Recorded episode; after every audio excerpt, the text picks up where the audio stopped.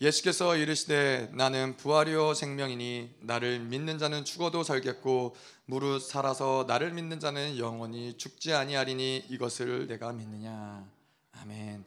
자 요한복음 예, 우리가 잘 아는 말씀이죠. 부활절에 우리가 늘 또 어, 보아왔던 말씀인데 이 말씀이 요한복음에서 이 말씀이 사실은 어, 어느 부분에서 이 말씀이 나오느냐 바로 예수님이 나사로가 죽었을 때 나사로를 어, 살리시면서 음, 하셨던 말씀이에요. 좀 보면서 부활이란 무엇이냐 또 이 부활이 가능케 하는 그 어, 예수님이 십자가에서 죽으셔서 그들에게 있어서 늘 바라보고 꿈꾸고 또 그 부활의 생명은 지기에 대해서 저희가 보지만은 그 나사로를 살리신 그 부활은 예수 그리스도를 살리신 그 부활의 생명 또 장차 오실 그 예수 그리스도를 맞이하며 우리가 부활체로 변화될 그 부활의 생명과 다르지 않다라는 것이죠.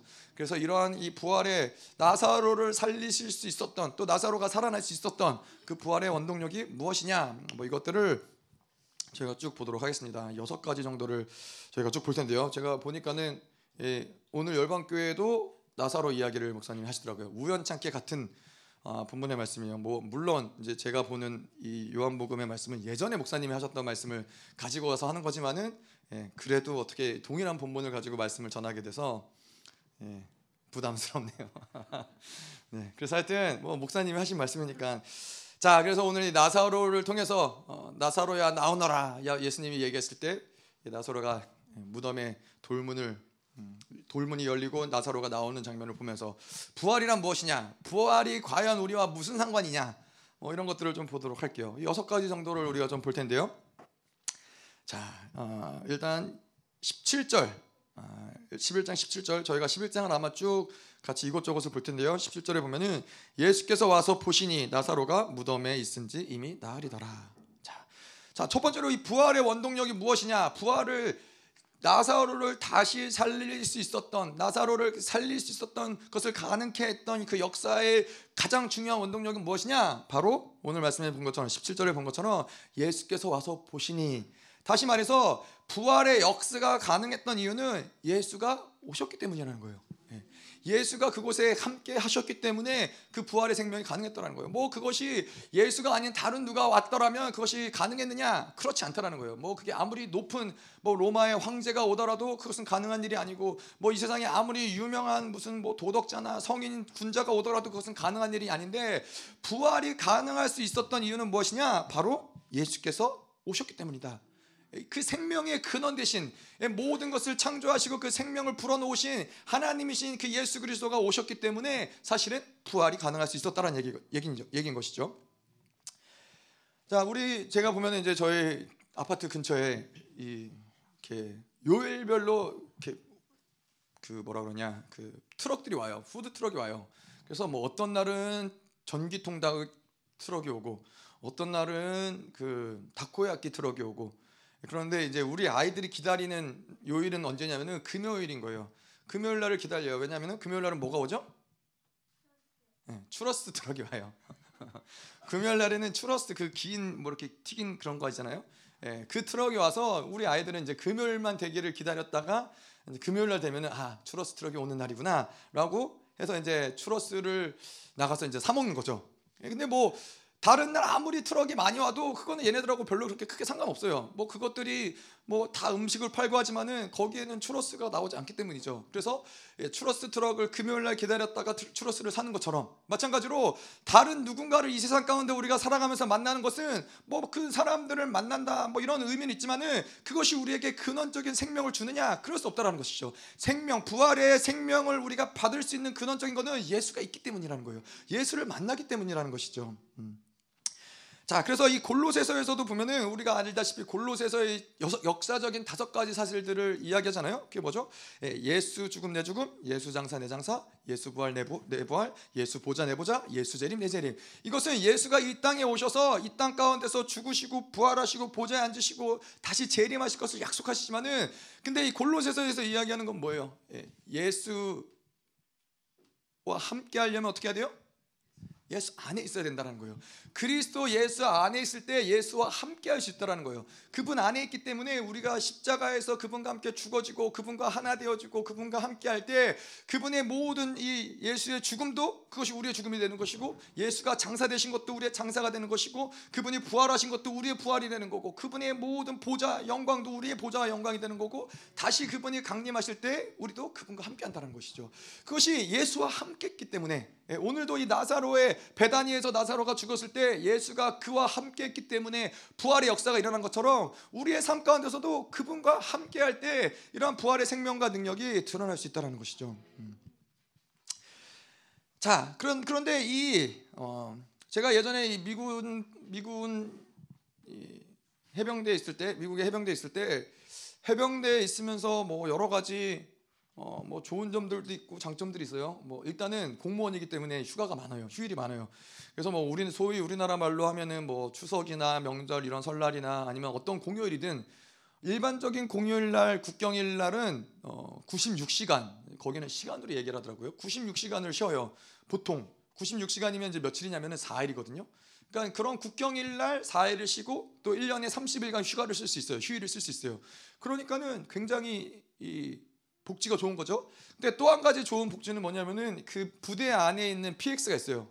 근데 그거는 어디를 가든지 일본을 가든지 한국을 가든지 어느 어느 미군 부대를 어느 나라에 있는 미군 부대를 가든지 PX에서 살 수 있는 건 다 미국에서 직, 송으로 날라온 미국 야채, 미국 과일, 미국 고기, 뭐 미국 전자제품 다 미국에서 만들어지고 미국에서 생산되고 그런 것들이 이제 PX로 오는 거죠. 그러면 이런 것들을 세금을 안 받아요. PX는 세금을 안 받고 예, 아주 저렴한 가격에 이 모든 것들을 다 누릴 수 있어요.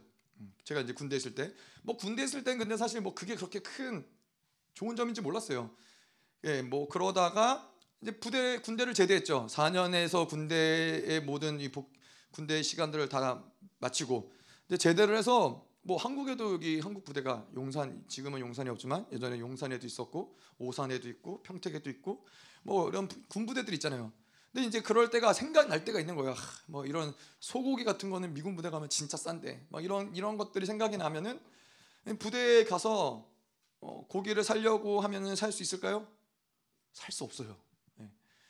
제가 군인 이 나라를 위해서 4년을 복무했는데 소고기를 하나 못 산단 말이죠. 예. 그래서 굉장히 안타깝긴 한데 근데 그게 안 된다라는 거예요. 나라는 사람은 변함이 없어요. 여전히 그때도 나였고 지금도 나였는데 예전에는 미군 부대에서 뭘 PX에서 사고 누리는 것들이 가능했는데 지금은 가능하지 않다라는 거예요. 근데 그것이 왜 그러냐면은 예, 이전에는 똑같은 나였지만은 내가 그 미국 부, 미국 군인이라는 해병대라는 어떠한 이 그곳에 속했기 때문에 그 속했기 때문에 거기서 누릴 수 있는 모든 것들을 다 누릴 수 있었단 말이죠. 근데 이제는 여전히 똑같은 나지만은 이제 거기에 소속이 아닌 거예요. 거기에서 내가 이미 예, 이미 모든 관계가 끊어졌고 예, 나는 이제 그, 그것에 속해 있지 않기 때문에 거기서 있는 누릴 수 있는 그런 것들을 더 이상은 누릴 수 없게 된 것이죠. 근데 마찬가지로 우리가 예수 안에 있을 때, 예수와 함께 있을 때야 비로소 그분의 가지신 모든 능력, 권세, 생명, 영광 이것들을 누릴 수 있는 것이지. 예, 내가 그분에 속해 있지 않고 그분과 함께하지 않으면서 그분의 어떤 부활의 생명과 부활의 능력과 권세를 누릴 수 있다? 그럴 수 없다라는 것이죠. 예, 그분 요한일서에도 이야기하지만은 우리가 어디에 속해 있느냐? 이것이 굉장히 우리에게는 중요한 문제라는 것이죠. 음. 자 그래서 이 예수 안에 있지 않는 사람들에게는 이 역사적인 다섯 가지 골로새서 얘기하는 이 다섯 가지 사실들이 별로 큰 의미가 없어요. 그냥 이 이론일 뿐이고 추상적인 이야기고 신비로운 이야기일 뿐이고요. 역사적으로 예수가 죽었지만 그게 나랑 도대체 무슨 상관이냐? 역사적인 예수가 다시 십자가에서 죽으시고 부활하셨지만 그게 나랑 무슨 상관이냐? 나와 별로 관계없는 이야기가 돼버린다는 것이죠. 예. 그런데 여러분 우리가 오늘 아침에도 생각했지만은 어, 그게 나랑 무슨 상관이냐라고 얘기하면서 끝날 문제가 아닌 것은 예수가 십자가에서 그 모든 인류의 죄악을 짊어지시면서 고난 가운데 하나님과 단절되시면서 그 오직 한 가지 바라보았던 것은 예, 우리가 하나님께로 다시 돌아와 그분과 함께 교제하고 누리길 원하는데 예, 우리는 이 모든 것들을 그냥 아 그게 나랑 이야기. 예수님은 이것을 어떠한 정말로 실질적으로 내가 주님과 함께 죽고 부활하고 십자가에서 오신 것이고 인간으로 이 땅 가운데 사신 것이고 부활하신 것이지 예, 아무런 우리와 관계하는 것은 하나님은 영원한 현정이신 그분은 우리에게 계속 영원한 현재형으로 우리에게 다가오신다. 우리가 어디에 있든지 어느 상황에 있든지 어느 상태에 있든지 그분이 다가오심을 우리는 계속 영접하고 받아들일 수 있는 존재로 살아간다는 것이죠. 근데 이것도 마찬가지로 우리가 예수 안에 있지 않다면은 이것은 우리랑 별로 상관없는 얘기가 되는 거예요. 영원한 현재형이 하나님이 영원한 현재형이든 뭐 그분이 뭐 미래형이든 과거형이든 그게 우리가 무슨 상관이에요? 아무 상관이 없지만은 오직 예수 안에 있는 자들에게는 끊임없이 그분은 다가오시고 끊임없이 우리에게 어, 교제하기 원하시고 우리에게 말씀하시고 예, 우리를 계속 그분의 능력으로 덧입게 하시고 이것이 예수 안에 있기 때문에 가능한 이야기 이야기라는 것이죠. 음. 자, 그래서 우리가 우리의 뭐 인생 가운데 여러 부분들이 있겠죠. 뭐 그것이 우리의 삶의 전면적인 부분일 수도 있지만은 어떠한 부분이든지 간에 내가 예수와 함께 하지 않는 이 어떤 삶의 영역들, 내가 여전히 나의 힘과 나의 내 능력과 내 경험과 내가 할 수 있는 것으로 살아가는 그 영역 가운데는 예수가 함께하지 않는 거예요. 예수와 함께하지 않는 것이고 그 예수와 함께하지 않는 그 영역에서는 이 역사적인 다섯 가지 사건도 우리와 별로 상관이 없는 사건이 되버릴 수밖에 없다는 것이죠. 자, 오늘도 이 오늘 본문의 말씀을 보면은 마르다와 마리아는 무엇을 알았냐면은 21절에 보면 이렇게 고백을 해요. 마르다가 마르다가 예수께 여짜오되 주께서 여기 계셨더라면 내 오라버니가 죽지 아니하였겠나이다. 그러나 나는 이제라도 주께서 무엇이든지 하나님께 구하시는 것을 하나님이 주실 줄 믿나이다.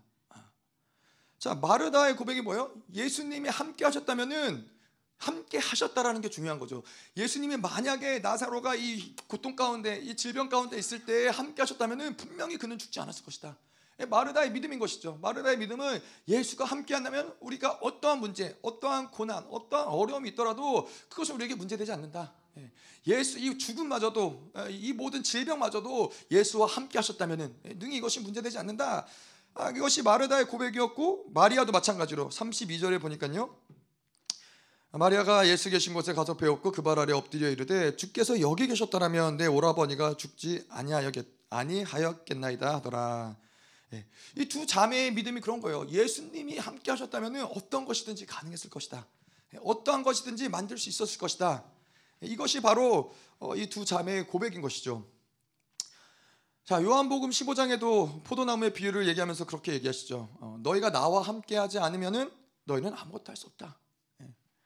우리는 예수를 떠나서는 우리의 생명의 근원 되신 그분, 우리의 이 포도나무 되신 그분을 떠나서는 가지는 별로 의미가 없는 거예요. 가지가 이, 이 줄기에서 벗어나서 분리되어서 뭔가 스스로 열매를 맺으려고 하지만 스스로 열매 맺을 수 없다라는 거예요. 그것은 결코 뭐예요? 아무리 애를 쓰지만은 결코 그 가지는 마르고 비틀어지고 죽을 수밖에 없는 운명이라는 것이죠. 그래서 예수께서 말씀하신 것이 너가 나와 떠나서는 아무것도 할 수 없다. 마가복음 17장에 보면은 이 무슨 이야기가 나오냐면 예수님이 변화선으로 올라가시고 예, 예수님의 이 가까운 제자들 세 명과 함께 예, 올라가시고 그리고서는 어, 이제 나머지 아홉 명의 제자들이 산 밑에서 어, 기다리고 있는 것이죠. 근데 산 밑에서 이제 아이가 귀신 들린 아이가 한 명 있었어요. 귀신 들린 아이가 있었는데 이 아홉 명이 이제 그 귀신을 이제 축사하려고 막 축사하고 막 이렇게 하고 있었는데 어, 그날 따라 이제 귀신이 잘 안 나가는 거죠. 귀신이 잘 안 나가고 막 귀신이 소리를 지르고 막 난리를 치니까는 이제 제자들이 어, 주변에 이럴 때는 사람이 없는 게 좋아요. 이럴 때는 사람이 없어야 마음 편하게 사역을 할 수 있는데 막, 예, 막 귀신이 막 뜨고 소리를 지르고 그러니까 막 사람들이 막 모여드는 거죠. 사람들은 모여드는데 귀신은 빨리 축사가 안 되고 이러니까 제자들이 땀을 뻘뻘 흘리면서 막 아둥바둥하고 있을 때 예, 그때 이제 어떻게 돼요? 어, 그때 이제 예수님이 오시는 것이죠. 예. 제가 이번에 중남미 가서 사역들을 여러 사역들을 했는데 이제 그 중에서 이제 한 사역이 기억에 남는 사역이 무엇이었냐면은 어 뭐 특별히 이제 그날 치유 사역을 하시겠다라고 얘기하시고 이제 목사님이 이제 사람들을 계속 뭐 내내 치유 사역을 하셨지만은 그날은 이제 전면적으로 좀 치유 사역을 하시겠다고 해서 많은 분들을 사역을 하셨고 그래서 많은 분들이 앞으로 나오시고 음, 사역을 받았는데 그러면서 이제 함께 갔던 목사님들이 어, 이제 목사님은 단 위에서 그리고 저희는 단 밑에서 어, 사역을 이제 쭉 같이 치유 사역을 했었죠. 음.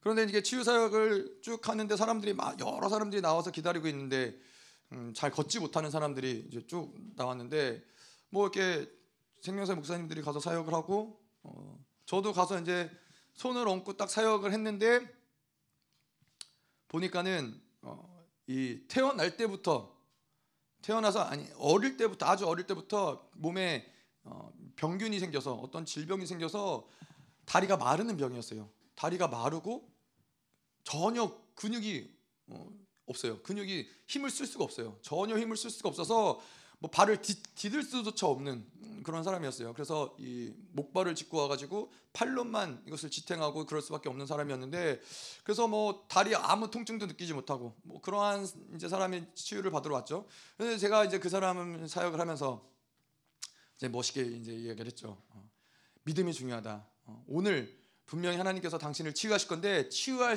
하나님께서 치유하신다는 믿음이 있느냐? 그랬더니 이분이 나는 믿음이 있다 그러시는 거예요. 아, 그래서 이제 나만 믿음이 있으면 되는 상황인 거죠.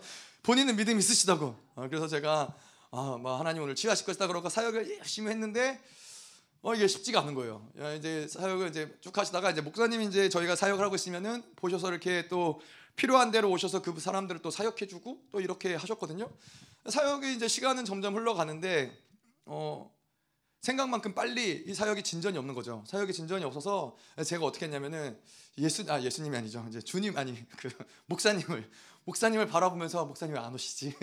목사님 빨리 오세요. 막 이런 눈빛을 막 목사님에게 보냈지만은 목사님은 저를 외면하시고 예, 옆에 있는 이 서지오만 저를 바라보면서 어, 자기도 왜 안 가는지 모르겠다 막 이런 이런 표정을 지으면서 어, 제가 이제 간절한 눈빛으로 어, 목사님 당신이 오셔야 됩니다 막 이런 눈빛으로 제가 이제 사역을 하고 있었죠. 뭐 사역을 열심히 하고 있는데 뭐 하여튼 뭐 아는 거 모르는 거 다 선포하고 모든 감동을 다 선포하고 사역을 하고 있는데 예, 이제 어 뭐 목발을 이제 믿음으로 목발을 떼고 걸어봐라 이렇게 얘기했는데 목발을 뗄 수가 없대요. 왜냐하면은 이 서 있을 수조차 없대요.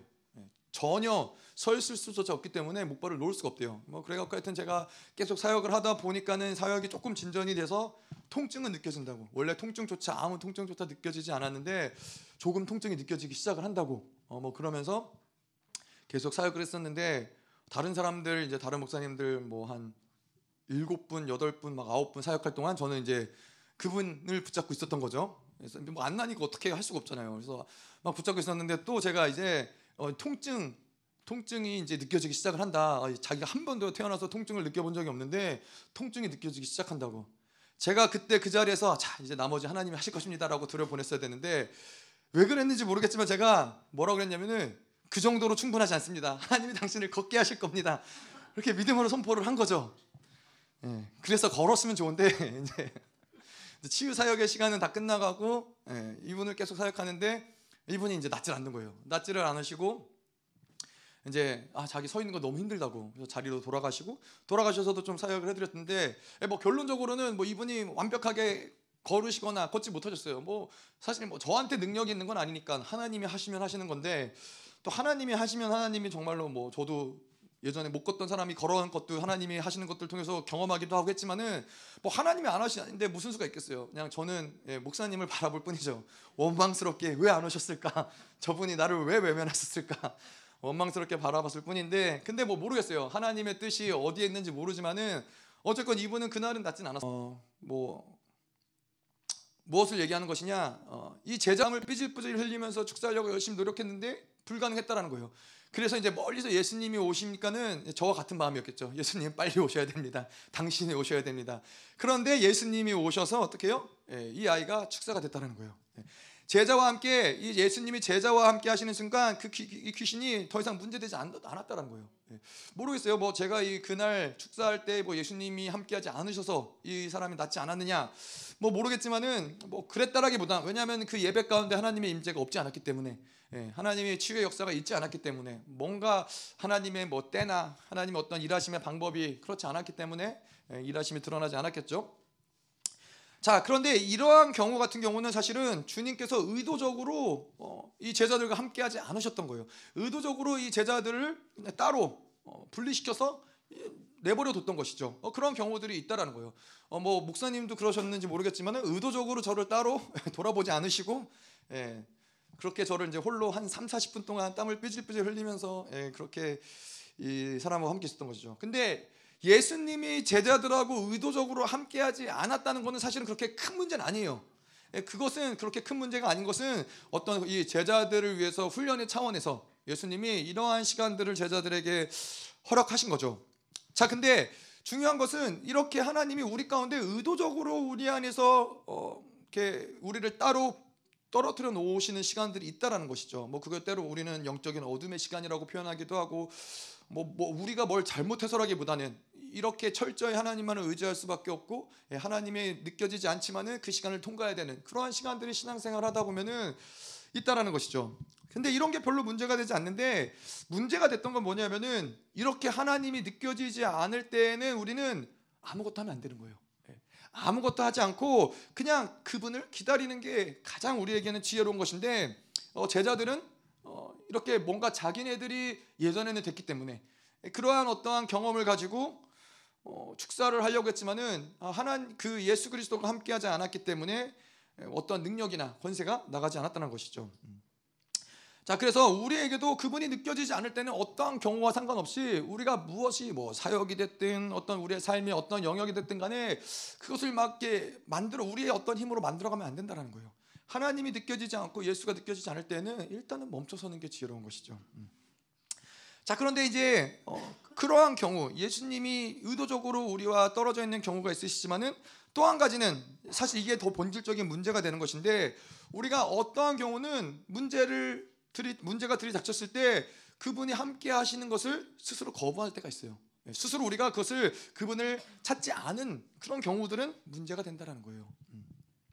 자, 우리가 인생을 살아가는데 문제가 딱 발생을 해요. 그러면 우리가 믿는 자로서 우리 무엇을 해야 되냐면은 예수 그리스도를 초청해야 되는 거예요. 예, 무조건 그것이 어떤 상황이든 간에 뭐 그것이 어떠한 뭐 그것이 큰 사건이든 작은 사건이든 하나님을 초청해야 된다라는 거예요. 그게 우리는 그분이 당신이 우리와 함께 하셔야 됩니다. 하나님 당신을 초청해 드립니다. 그러면은 주님께서는 반드시 반드시 그분의 임재를 우리에게 허락하세요. 그분이 반드시 우리와 이 문제를 해결하시기 위해서 어떠한 방식으로든지 하나님이 일하시기 시작을 한다는 것이죠. 음. 그런데 우리가 이러한 문제를 만났을 때 우리의 힘으로 이것들을 해결하려고 하다 보면은 주님은 그 문제 가운데 오시지 않는다라는 거예요. 그래서 우리가 이 가나안의 혼인 잔치의 이야기를 잘 알지만은 어, 마리아가 그랬죠. 이 혼인 잔치에 포도주가 없으면 그 잔치는 이제 뭐 망한 거나 마찬가지죠.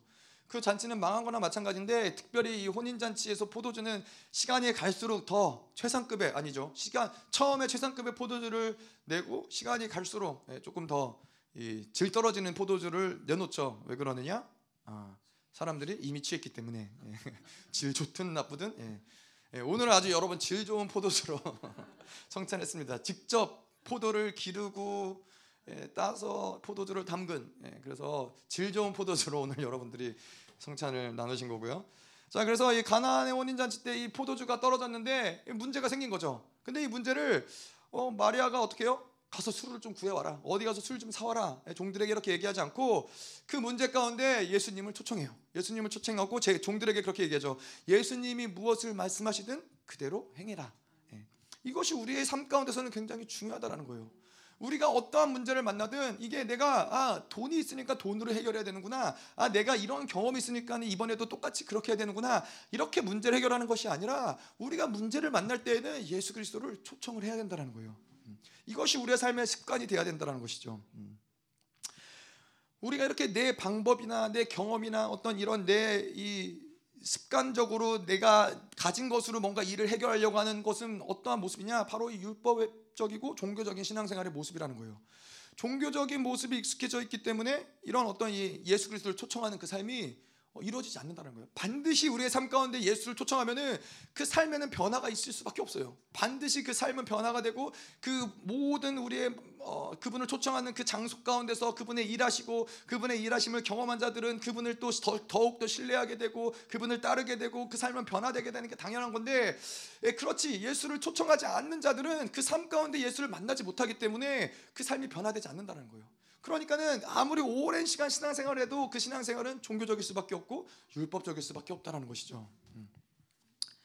자 그래서 제가 뭐 여러 번 얘기했지만은 이 하나님을 안 믿는 사람들은 오히려 반대적으로 생각을 해요.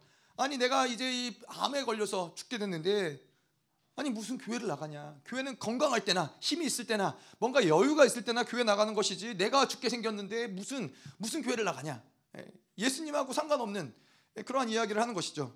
여러분 근데 우리가 어떠한 상황이든지 간에 그것이 아주 긴박한 상황이든 때로는 우리가 생각할 때는 이게 뭐 그렇게 대단한 일도 아니야 별로 사소한 일이야라고 생각하는 일이든 항상 우리는 예수 그리스도를 초청하는 게 중요하다는 거예요. 그분의 뜻과 의지를 구하는 게 중요하다는 거예요. 다윗이 이 블레셋의 10만 군대가 다윗의 이제 코앞까지 다가왔는데 그때 그러면은 당연히 해야 될 건 뭐예요?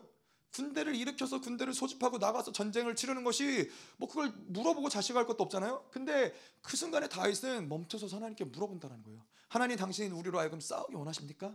이것이 다윗은 계속해서 그분을 그 장소 가운데 그 상황 가운데 초청하는 것이 늘 익숙했던 곰과 사자를 만나도 그 가운데서 하나님을 의지해서 그분을 초청해서 돌팔매, 돌팔매질을 했을 때 곰과 사자를 쫓아낼 수 있었던 것이 그분을 초청한 데서 어, 나왔다는 거예요.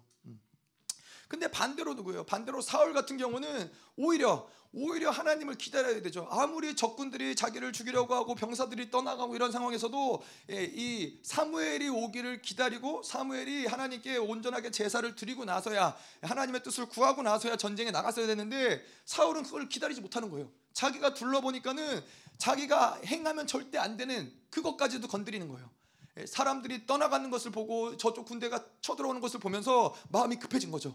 그래서 뭐 누가 드리든 무슨 상관이냐? 내가 그냥 하나님께 올 드려야 될 제사를 제사장에 드려야 될 제사를 왕이 드리고 예, 그래서 하나님이 이제 뭐더 이상은 사울로부터 그 가문에서 왕은 왕을 내지 않겠다라고 하나님 말씀하시죠. 근데 우리의 삶 가운데서도 그런 거예요. 우리의 삶 가운데서도 하나님을 마땅히 기다리고 그분이 하셔야 될 것들을 기다려야 된다는 것이죠. 그분을 초청해야 된다는 것이죠. 음. 자, 그래서 이 주장로님 같은 경우가 그렇죠. 추장로님 같은 경우가 지난 몇 년, 1년 넘게 어, 코로나로 인해서 고생을 많이 하셨죠. 코로나로 인해서 고생을 많이 하셨는데 아까도 이야기한 대로 이 세상 사람들은 그래요. 아니 뭐 이제 곧 죽게 생겼는데 믿음이 다 무슨 소용이고 뭐 교회가 다 무슨 소용이고 하나님을 믿는 게 다 무슨 소용이냐. 일단 살아야 될 거 아니냐.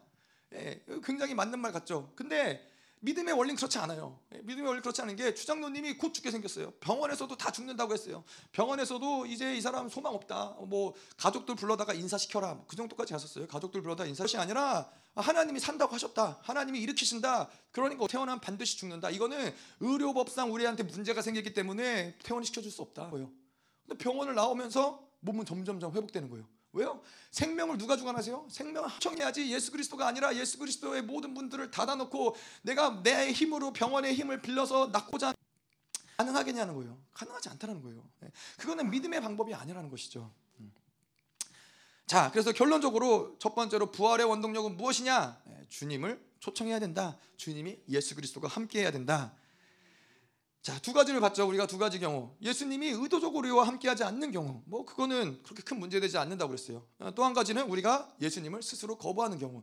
예수님을 초청하지 않는 경우가 아, 진짜 문제가 되는 것인데 두 경우가 어떠한 경우가 됐든 간에 모든 것은 중요한 것은 주님의 임재가 있어야지만 행해야 된다는 거예요. 하나님의 의도가 그렇든 아니면은 뭐 우리가 스스로 그렇든 하나님의 임재가 없는 가운데서 우리가 무엇을 하려고 하면 안 된다는 거예요. 그것이 우리 안에 연습되어져야 될 부분이에요. 아 오늘도 하나님이 나의 가운데 임재를 부으시는가? 그 임재가 되지 않으면 어떻게 해요? 임재가 느껴지지 않으면 어떻게 해요? 사실은 아무것도 하면 안 돼요. 아무것도 하면 안 되고 그분의 임재를 다시 확인해야 돼요. 하나님 내가 당신 없이 나갈 수 없습니다. 당신 없이 누구를 만날 수 없습니다. 하나님 당신 없이 일할 수 없습니다. 예. 그것이 하나님이 우리가 오늘 봤다시피 예수 그리스도가 함께 계시면은 죽은 자가 살아나는 것이고 없는 것이 생겨나는 것이고 모든 막힌 문들이 열리는 것인데 그분을 방치한 채 내가 뭔가 나의 힘으로 살려고 한다. 그건 어리석은 것이죠. 자, 그래서 우리가 문제를 만나면은 그분을 초청해야 된다. 아무리 사소한 문제일지라도. 자, 왜 그러느냐? 우리 생각엔 그건 사소한 문제지만은 사실 그것은 사소한 문제가 아닐 수도 있어요. 우리가 생각할 때 그것은 굉장히 긴박한 문제지만은 하나님의 입장에서는 그것이 그렇게 긴박하지 않은 문제일 수도 있어요. 우리가 어떤 사건의 경중을 우리는 스스로 결정하기 어렵다라는 거예요. 그분이 모든 만물을 통치하시며 우주를 모든 이, 이 총괄하시는 그분이 봤을 때 우리 눈에 사소한 일이지만은 이 사소한 사건 하나 때문에 평생 인생이 꼬일 수 있는 사건이 될 수도 있다는 것이죠. 그렇기 때문에 어떠한 사소한 문제든 그것을 계속 주님을 초청하는 것을 아, 우리는 연습을 해야 된다는 것이죠. 음. 우리가 그래서 이 상황 가운데 그분을 초청하면은 예, 그분이 오셔서 그분이 이 모든 하나님 이것들을 하나님의 질서 가운데로 이끌어 가세요. 예. 우리 눈에는 아, 뭐가 달라지는 게 없는 것 같아. 아, 뭐 그래봐야 뭔가 바뀌는 게 없는 것 같아. 하지만은 이 영적으로는 하나님이 이 상황을 주님께 올려드렸을 때 그 상황을 주님이 다스리기 시작하시고 통치하시기 시작하시고 하나님의 질서로 이것들을 이끌어가시기 시작한다는 거예요. 예. 그래서 여러분 많은 많은 성경 인물들을 보세요. 모세가 홍해 앞에 있을 때 아무것도 할 수 없을 때 그가 뭐요? 예, 그가 그가 뭐 하냐면 하나님 앞에 엎드리는 거예요. 예. 아무것도 할 수 없기 때문에. 근데 이게 여러분 쉬울 것 같지만은 그렇지 않아요. 오히려 사람들은 자기가 아까도 이야기한 것처럼 아 이제 내가 곧 죽게 되었다. 하나님을 찾아야 되는데 오히려 하나님을 찾지 않는다라는 거예요. 모세처럼 하나님 앞에 이 철저히 엎드려야 되는데 오히려 하나님 앞에 엎드리는 것이 아니라 내가 그 가운데서 인간적으로 할 수 있는 방법을 찾으려고 애쓴다라는 거예요. 하나님이 우리의 인생을 그렇게까지 몰고 가신다면 내가 아무것도 할 수 없는 인생까지 아무것도 할 수 없는 그 상황까지 몰고 가신다면은 반드시 그분 앞에 엎드려야 돼요. 물론 그 전에도 하나님이 그렇게까지 나를 이끌어 가시지 않더라도 지혜로운 자들은 모든 사소한 일에도 그분 앞에 엎드리는 것이죠. 하나님 당신이 오시옵소서. 당신이 나의 삶을 다스리시고 통치하시옵소서. 그분을 초청하는 것이죠. 음. 자, 그래요. 음. 자, 두 번째로 볼게요. 11장 17절. 부활의 원동력 두 번째로 그것이 무엇이냐? 예수께서 와서 보시니 나사로가 무덤에 있은지 이미 나으리라. 자, 나사로의 부활의 원동력은 특별히 17절에 보니까는 무덤에 있은 지 이미 나으리라. 아, 나흘이 지났어요. 자, 여기 나흘이라는 것이 무슨 의미를 가지고 있느냐? 유대인들이 생각할 때는 그래요. 우리나라도 뭐 그런 것 같죠. 죽은 사람이 3일 어, 전까지는 어, 정말 어떻게 될지 모른다. 혹 다시 살아날 수도 있다. 생명이 여전히 붙어 있을 수도 있다. 어, 그렇게 죽음에 대해서 우리가 이해를 해서 우리가 4일장 하는 건가요? 3일장 하는 건가요? 네, 이틀 동안 우리는 그런 건가요? 뭐 하여튼 어, 또 가봐요. 혹시 나왔을까봐. 네. 뭐 그런 게 있다 그러더라고요. 하여튼. 예. 자 그런데 유대인들도 그랬다는 거예요. 유대인들도 3일이 지나야 저 사람이 완전히 죽었다라고 확정을 짓는 거예요. 그 전까지는 어, 뭐 죽었지만은 뭐 그때는 또 그랬죠. 뭐 지금이야 병원에서 의학적으로 뭐 어, 완전히 죽었습니다라고 선포해 주지만은 뭐 그 당시에는 뭐 그런 것도 없었잖아요. 그러니까는 3일이나 지나 봐야 이 사람이 죽었는지 안 죽었는지 알 수 있다라는 것이죠. 자, 그래서 주님이 며칠 만에 오셨냐? 바로 나흘 만에 오셨다는 거예요. 나흘 만에 오셨다는 이유는 모든 사람들이 유대인들이 생각했을 때 이 사람이 완전히 죽었구나라고 생각하는 그 시간에 그 나흘의 시점에 주님이 오셨다는 거죠. 음. 그래서 39절에 11장 39절에도 보면은 예수께서 이르시되 돌을 옮겨 놓으라 하시니 그가 죽은 자의 누이 마르다가 이르되 주여 죽은 자가 나흘이 되었음에 벌써 냄새가 나나이다. 예, 뭐야? 끝났다는 거예요. 이미 죽었다. 이미 이 마리아와 마르다도 생각하기에 이미 이곳에 모인 모든 사람이 생각하기에 이제 끝났다. 예, 더 이상 더 이상 뭐 이것에 대해서 왈가 불가할 수 있는 뭐가 예수님이 오셔도 뭔가 어떻게 할 수 있는 것이 다 없다. 끝났다. 죽었다라고 생각하는 것이죠. 자, 그런데 재밌는 것은 무엇이냐면은 6절에 보면 그래요. 6절에 나사로가 병들었다함을 들으시고 그 계시던 곳에 이틀을 더 유하셨다는 거예요. 예. 아니 예수님이 이제 병들어서 얼른 오셨으면은 나사로를 살렸을 수도 있는데 오히려 예수님께서 이틀을 더 유하셨대요. 그 이야기를 들으시고 이틀을 더 유하셨다라는 거예요. 음. 자 그런데 이이요좀 시간을 좀 계산해 보자면 이런 거죠. 예수님이 어디에 계셨냐면은 요단 동쪽 편에 있는 요단 동쪽 편에 있는 배단이 있었어요.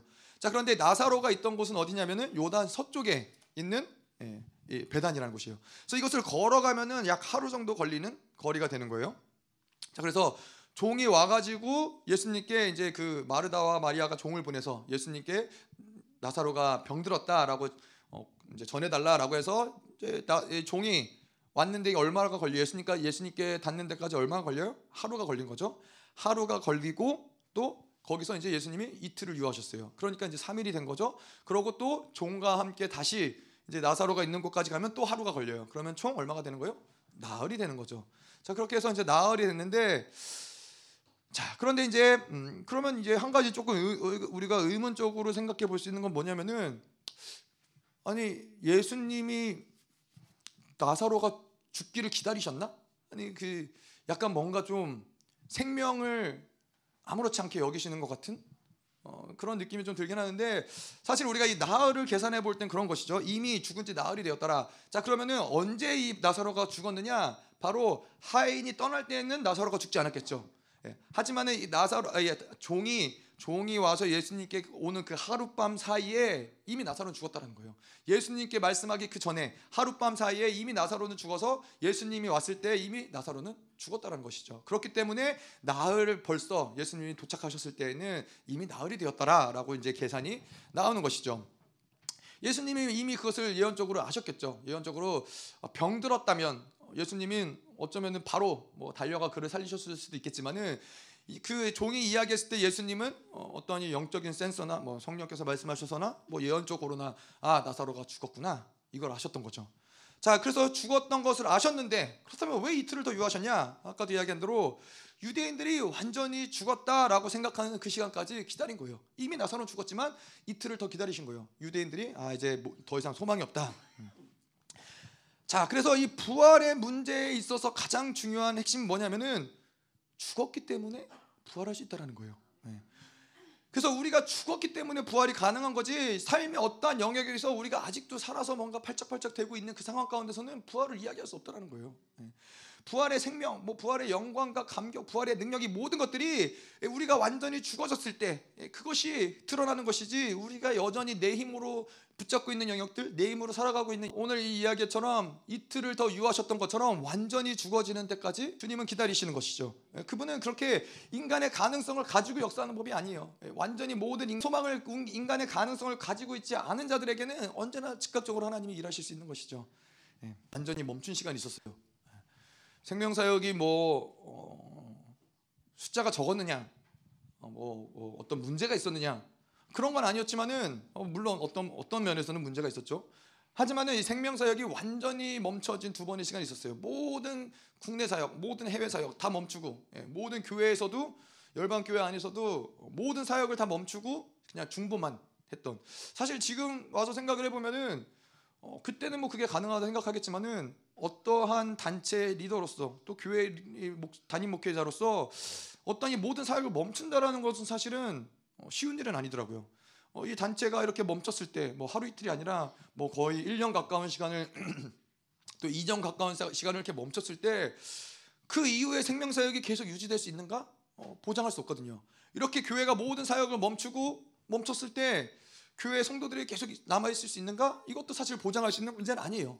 하지만은 생명사역은 완전히 완전히 멈춰진 두 번의 시간을 겪었었고 코로나도 마찬가지죠. 코로나의 시간을 통해서 뭐 그건 우리가 의도했던 바는 아니지만은 해외 사역이 완전히 문이 닫혀 있던 시간들이 있었어요. 사실 그랬다면은 일반적인 생각에서는 그렇게 모든 어떠한 단체가 활동을 완전히 멈춘 상태로 몇 년의 시간을 지냈다면은 그 단체는 끝난 거예요. 예, 소망이 없는 거예요. 그런데 그것이 아니라 우리의 모든 소망, 인간적인 모든 소망을 완전히 닫아 놓으니까는 이제 코로나가 끝나니까 어떻게 돼요? 예, 해외 사역이 계속 열어지는 거예요. 예, 완전히 죽어진 상태에서 뭔가 하나님이 새 일을 행하시는 거예요. 그래서 이 생명 사역이 참 놀라운 것이 그런 것이죠. 이 멈출 어떠한 리더도 어, 자기가 뭔가 만들어가고 있는 이끌어가고 있는 것을 멈추려고 하잖아요. 멈추는 것은 쉬운 일이 아니기 때문에 그 멈추는 것은 어떤 것을 보장할 수 없기 때문에 절대 멈추려고 하지 않는데 예, 하나님의 사람들은 멈출 수 있다는 것이죠. 예, 하나님 주권이 하나님께 있기 때문에 하나님이 살리시면 살리시는 거고 하나님이 죽이시면 죽이시는 거기 때문에 내가 가고 멈추고를 내가 결정할 필요가 없다는 거예요. 근데 어떻게 해요? 아까도 우리가 얘기했듯이 하나님의 임재가 느껴지지 않으면은 그럼 멈추는 거예요. 그것보다 더 중요한 게 없잖아요. 그것만큼 더 소중한 게 없기 때문에 하나님의 임재가 느껴지지 않으면서도 뭔가 나의 유익을 위해서 움직여진다. 예, 그것 그것이 가장 무서운 것이죠. 음. 자, 그래서 하나 예수 그리스도가 오늘도 이 본문 말씀에서도 완전히 인간적인 소망이 죽어질 때까지 기다리셨다는 것이죠. 자, 왜 그러냐면은 예수님이 항상 하나님은 그러세요. 우리에게 주시고자 하는 것은 생명이지 뭐 약을 주시거나 돈을 주시거나 다른 어떤 걸 주시고자 하는 것이 목적이 아닌 거예요. 예. 그렇기 때문에 우리에게 물론 돈을 주시죠. 근데 돈을 주시는 이유는 그것이 우리에게 생명이 되기 때문에 돈을 주시는 것이지 생명이 아닌 다른 어떤 부가적인 것을 구하기 위해서 하나님을 만나는 자들이 우리는 아니라는 것이죠. 음. 자, 그래서 하나님과 우리는 이렇게 생명을 주고받는 관계이고 예, 하나님이 우리를 위해서 그분의 생명까지 내어주신 관계지 이해 관계가 아니라는 거예요. 아, 내가 뭐가 필요하니까, 예, 내가 뭘 얻기 위해서, 하나님이 우리를 어떠한 용도로 사용하기 위해서 그러한 관계로 우리를 관계하지 않으신다는 거예요. 음. 아, 그래서 우리가 열왕기상 18장에 보면은 우리가 잘 아는 엘리야가 이제 바알과 아세라 선지자 850명과 영적 전쟁을 한 이야기가 나오죠. 그래서 이 바울과 아세라 선지자가 처음에 이제 영적 대결을 놓고 이제 재단을 쌓고서는 자 너희가 먼저 해봐라 엘리야가 그러죠. 재단에다가 이제 번제를 올려드리고 누구든지 먼저 하는 그 불로 응답하는 그 사람이 바로 진정한 하나님이다. 그래서 이제 바알과 아세라서 850명의 선지자가 재단을 쌓고서는 어떻게 해요? 막 거기에서 춤을 추고 칼로 몸을 베고 그들이 하던 대로 오전 내내 그렇게 이제 다 피를 흘리면서 그렇게 자기의 신이 바알이 불을 내리게 기다리지만 아무 일도 일어나지 않아요. 이제 그런 엘리야가 이제 그들을 조롱하고 뭐 너의 신이 주무시고 계시냐, 너의 신이 바쁜 거 아니냐, 뭐 조롱하다가 이제 엘리야 차례가 됐어요. 엘리야 차례가 됐는데 어떻게 해요? 가장 먼저 한 일이 뭐냐면은 그 이 비가 안 오고 가뭄이 일어가지고 모든 말라 비틀어진 어떤 이러한 이 번제단에 예, 시냇가에 가서 물을 열두 동을 떠와요. 물을 열두 동을 떠와서 그 옆에 번제단 옆에 도랑을 파요. 도랑을 파서 그 물을 그 번제단에 열두 열두 동의 물을 붓는 거죠. 예. 상식적으로는 이해가 안 가죠. 불이 떨어져야 되는데 불이 잘 붙으려면은 말라야 불이 잘 붙는 것이지 젖어 있는 상태에서 혹시 불이 떨어졌다가도 불이 꺼지면 어떡해요? 그럼 걱정할 수 있잖아요. 근데 엘리야는 그렇게 걱정하지 아니하고 열두 동을 부어서 그 도랑에 물이 완전히 다 찰 때까지 물을 붓는 거예요. 뭐요? 인간의 모든 가능성을 조금이라도 남겨두지 않는 거예요. 누군가가 저거 봐라, 저 날이 덥고 바람이 불고 해서 그 나뭇가지가 서로 비벼가지고 불이 났을 수도 있지 않느냐? 이런 모든 가능성을 완전히 다 배제시키는 거예요. 이게 하나님을 믿는 사람들의 행보라는 거예요. 어떠한 인간적인 가능성을 가지고 이걸 가지고 무엇인가를 만들어 보려고 애쓰는 것이 아니라 그것마저도 완전히 다 포기해 버리는 거예요. 그리고 하나님 당신만이 하실 수 있는 일을 행하시옵소서. 자, 그래서 이 우리가 하나님과 올바르지 않은 이런 이해 관계에 됐을 때 우리가 무엇을 받든 간에 우리가 뭐 돈을 얻든 사람을 얻든 뭐 좋은 무엇을 얻든 간에 하나님과 생명의 관계가 아닌 상태에서 우리가 얻어지는 모든 것은 사실은 하나님으로부터 오는 것은 아니에요. 하나님 우리에게 생명을 주시는 분이기 때문에 이런 것들은 사실 우리에게는 도움이 되는 것이 아니라 우리 악이 돼요. 우리의 영혼을 죽이게 되고 하나님과 멀어지게 되고 예, 계속 하나님을 대적하는 흐름들을 만들고 사단이 이런 것들을 우리에게 준다는 것이죠. 그래서 이게 얼마나 많이 속는 거예요. 우리가 어 뭐 자녀들이 잘 되기 위해서 돈을 돈을 얻기 위해서 뭐 어떤 좋은 직장을 가기 위해서 이렇게 해서 하나님을 믿는다. 그래서 좋은 직장을 얻으면 하나님이 우리에게 뭔가 응답하신 것 같지만은 아니란 속는 거라는 거예요. 하나님께 우리가 그런 어떤 이해적인 관계로 아 내가 하나님 정말 뭐 부자가 되고 싶습니다. 그런데 부자가 되면은 그 영혼은 반드시 완전히 망하는 데까지 가는 거예요. 그 영혼은 하나님과 완전히 단절되는 데까지 가는 거예요. 하나님이 우리의 어떤 이러한 기도를 응답 안 하시는 건 아니지만은 그거는 생명으로 우리에게 주시는 것이지 어떤 그런 이해관계 가운데서 하나님을 이용했을 때 우리에게 응답 주시는 분이 아니시라는 것이죠. 예. 하나님이 우리와 관계 맺는 것도 그렇잖아요. 그분이 우리를 이용하시기 위해서 내가 이 지구를 만들었는데 지구에 일할 일꾼이 없다. 너희들이 가서 일 좀 해라. 그래서 우리를 창조하신 거예요? 아니라는 거예요. 하나님은 우리 자체가 목적이시지 우리를 이용해 먹으시려고 생각하신 적은 단 한 번도 없다는 거예요. 예. 단한 번도 단 어떠한 영역에서도 우리가 가장 중요한 하나님의 목적이라는 거예요. 예. 근데 반대로 이제 우리가 그것을 하나님을 뭔가 이용해 먹으려고 그런다. 예, 굉장히 어, 두려운 일인 것이죠. 사실은. 음. 그분은 아들까지 주셨는데, 그분의 독생자 아들까지 주셨는데 우리가 그분을 이용해서 뭔가 잘 돼 보려고 한다. 사실 굉장히 무서운 일인 것이죠. 음. 자, 그래서 이 우리가 인생은 아직도 우리가 죽어지지 않고 생각과 방법으로 살아있는 그런 움직여지는 모든 영역 때문에 사실 인생은 고달퍼지는 거예요. 우리가 몰라서 그렇지 내가 노력하기 때문에 잘 되는 것 같지만은 아니에요. 그것 때문에 고달퍼지는 거예요. 인간이 자기 방식으로 뭔가 생명을 만들려고 애쓰는 만큼 사망의 법이 더 창궐하는 거예요. 내가 아무리 뭐 내가 열심히 노력하고 아끼고 벌어서 잘 살고 잘 벌면 좋을 것 같죠? 근데 많은 경우 보죠. 그러면은 자녀들이 망가져요. 자녀들이 망가지거나 부부관계가 망가지거나 뭔가 사망이 통창 역사 가운데로 들어간다는 거예요. 예. 이거는 인간은 결코 생명을 창출해낼 수 없는 존재예요. 예. 하나님이 하나님이 주셔야 되는 것이죠. 우리는 완전히 그분 관계에 죽어질 때 하나님의 생명을 받을 수 있는 것이죠. 음. 자, 그래서 무엇이든지 하나님께 주시는 것은 바로 생명이에요. 자, 그래서 팔복에서 애통하는 자가 나오죠. 애통하는 애통하는 자는 복이 있나니 저희가 위로를 받을 것이며 왜 애통해요? 내 방식으로 하지 않기 때문에 그래요. 내가 어떠한 것을 내 노력해서 내가 열심히 내가 가진 것으로 만드는 것이 아니라 하나님이 주시는 것을 받으려고 하는데 그거는 뭐요? 생명이라는 거예요. 생명을 얻고자 하는 자가 어찌 통하지 않을 수 있겠어요? 예? 내가 뭔가 좀 뭔가 부족한 뭔가를 채우기 위한 것을 얻기 위한 자들은 통하지 않죠. 예, 뭐 주셔도 그만 안 주셔도 그만. 근데 생명을 얻고자 하는 자들은 결코 결코 하나님 앞에 그렇게 가벼운 마음으로 나아갈 수 없다는 거예요. 하나님 앞에 애통하는 것은 그분은 우리에게 생명 관계이기 때문에 우리가 우리를 생명으로 인도하시고 우리에게 생명을 주시는 거기 때문에 받는 거예요. 그렇기 때문에 보면은 또 그런 얘기가 나와요. 이는 너희가 죽었고 너의 생명이 그 생명이 그리스도와 함께 하나님 안에 감추어졌다라는 거예요. 그 주님의 주, 죽으심을 통해서 그래서 이 잉태가 된다. 여기서 이 감추어졌다라는 것을 우리가 어떻게 표현하냐면은 덮어졌다, 덮다, 아, 덮는데 때가 내면 드러나기 위해서 이것이 덮어졌다라고 표현하는 것이죠. 그래서 이 계시라는 말, 우리가 이 계시라는 말이 어, 드러나다 뭐 이런 뜻이잖아요. 그래서 이것과 같은 어근이에요. 그래서 하나님 안에 감추어진 그 부활의 생명은 분명히 반드시 드러나는 시간이 있다라는 거예요. 드러나는 시간이 온다라는 거예요. 그래서 주님과 함께 죽어졌고 그렇게 죽어졌을 때 부활의 생명이 우리 안에 들어오고 그 생명이 감추어지고 그 생명을 품고 있으니까는 반드시 그 부활의 생명은 예, 이제 부활의 영광으로 드러나는 시간이 온다는 것이죠. 근데 여러분 이게 뭔가 특별하거나 대단한 이야기가 아닌 것은 하나님은 모든 이 세상의 원리들을 그렇게 만드셨어요. 어 그렇죠. 우리가 이 겨울에 겨울잠을 자는 동물들이잖아요. 근데 겨울 내내 이 동물들이 뭐 곰이 그렇고 또 뭐가 있죠? 토끼? 토끼가 겨울잠 자나요? 뱀도 그렇고 개구리도 그렇고 마치 겨울 동안은 죽은 것 같아요. 예, 그냥 생명이 없는 것 같아요. 움직이지 않아요. 어떤 활동도 없어요. 뭐 아무것도 안 먹어요. 죽은 것 같은데 그 안에 생명이 있기 때문에 봄이 오면 어떻게 돼요? 그 생명이 드러나는 거예요. 예, 때가 되니까는 그 어떤 시즌이 되니까는 그 생명이 드러나는 거예요. 이게 이 모든 이 만물이 돌아가는 원리인 거예요. 뭐 마찬가지로 겨울 내 내내 이 나무가 마르고 나무가 뭐 잎사귀가 아무것도 없고 죽은 나무 같지만은 봄이 오면 어떻게 해요? 거기에 생명이 있기 때문에 다시 꽃이 피고 싹시 나고 예, 이파리가 피어나고 그러한 역사들이 생명의 역사들이 일어난다는 것이죠. 제가 지난번에도 말씀드렸지만은 그 스와질랜드는 겨울 내에 잔디를 홀라당 다 태워요. 그냥 뭐 우리 집 앞에 있는 잔디를 태우는 게 아니라 나라 전체를 다 태워요. 그냥 정말 뭐 고속도로를 가면은 옆에 다 산, 산불이에요, 산불.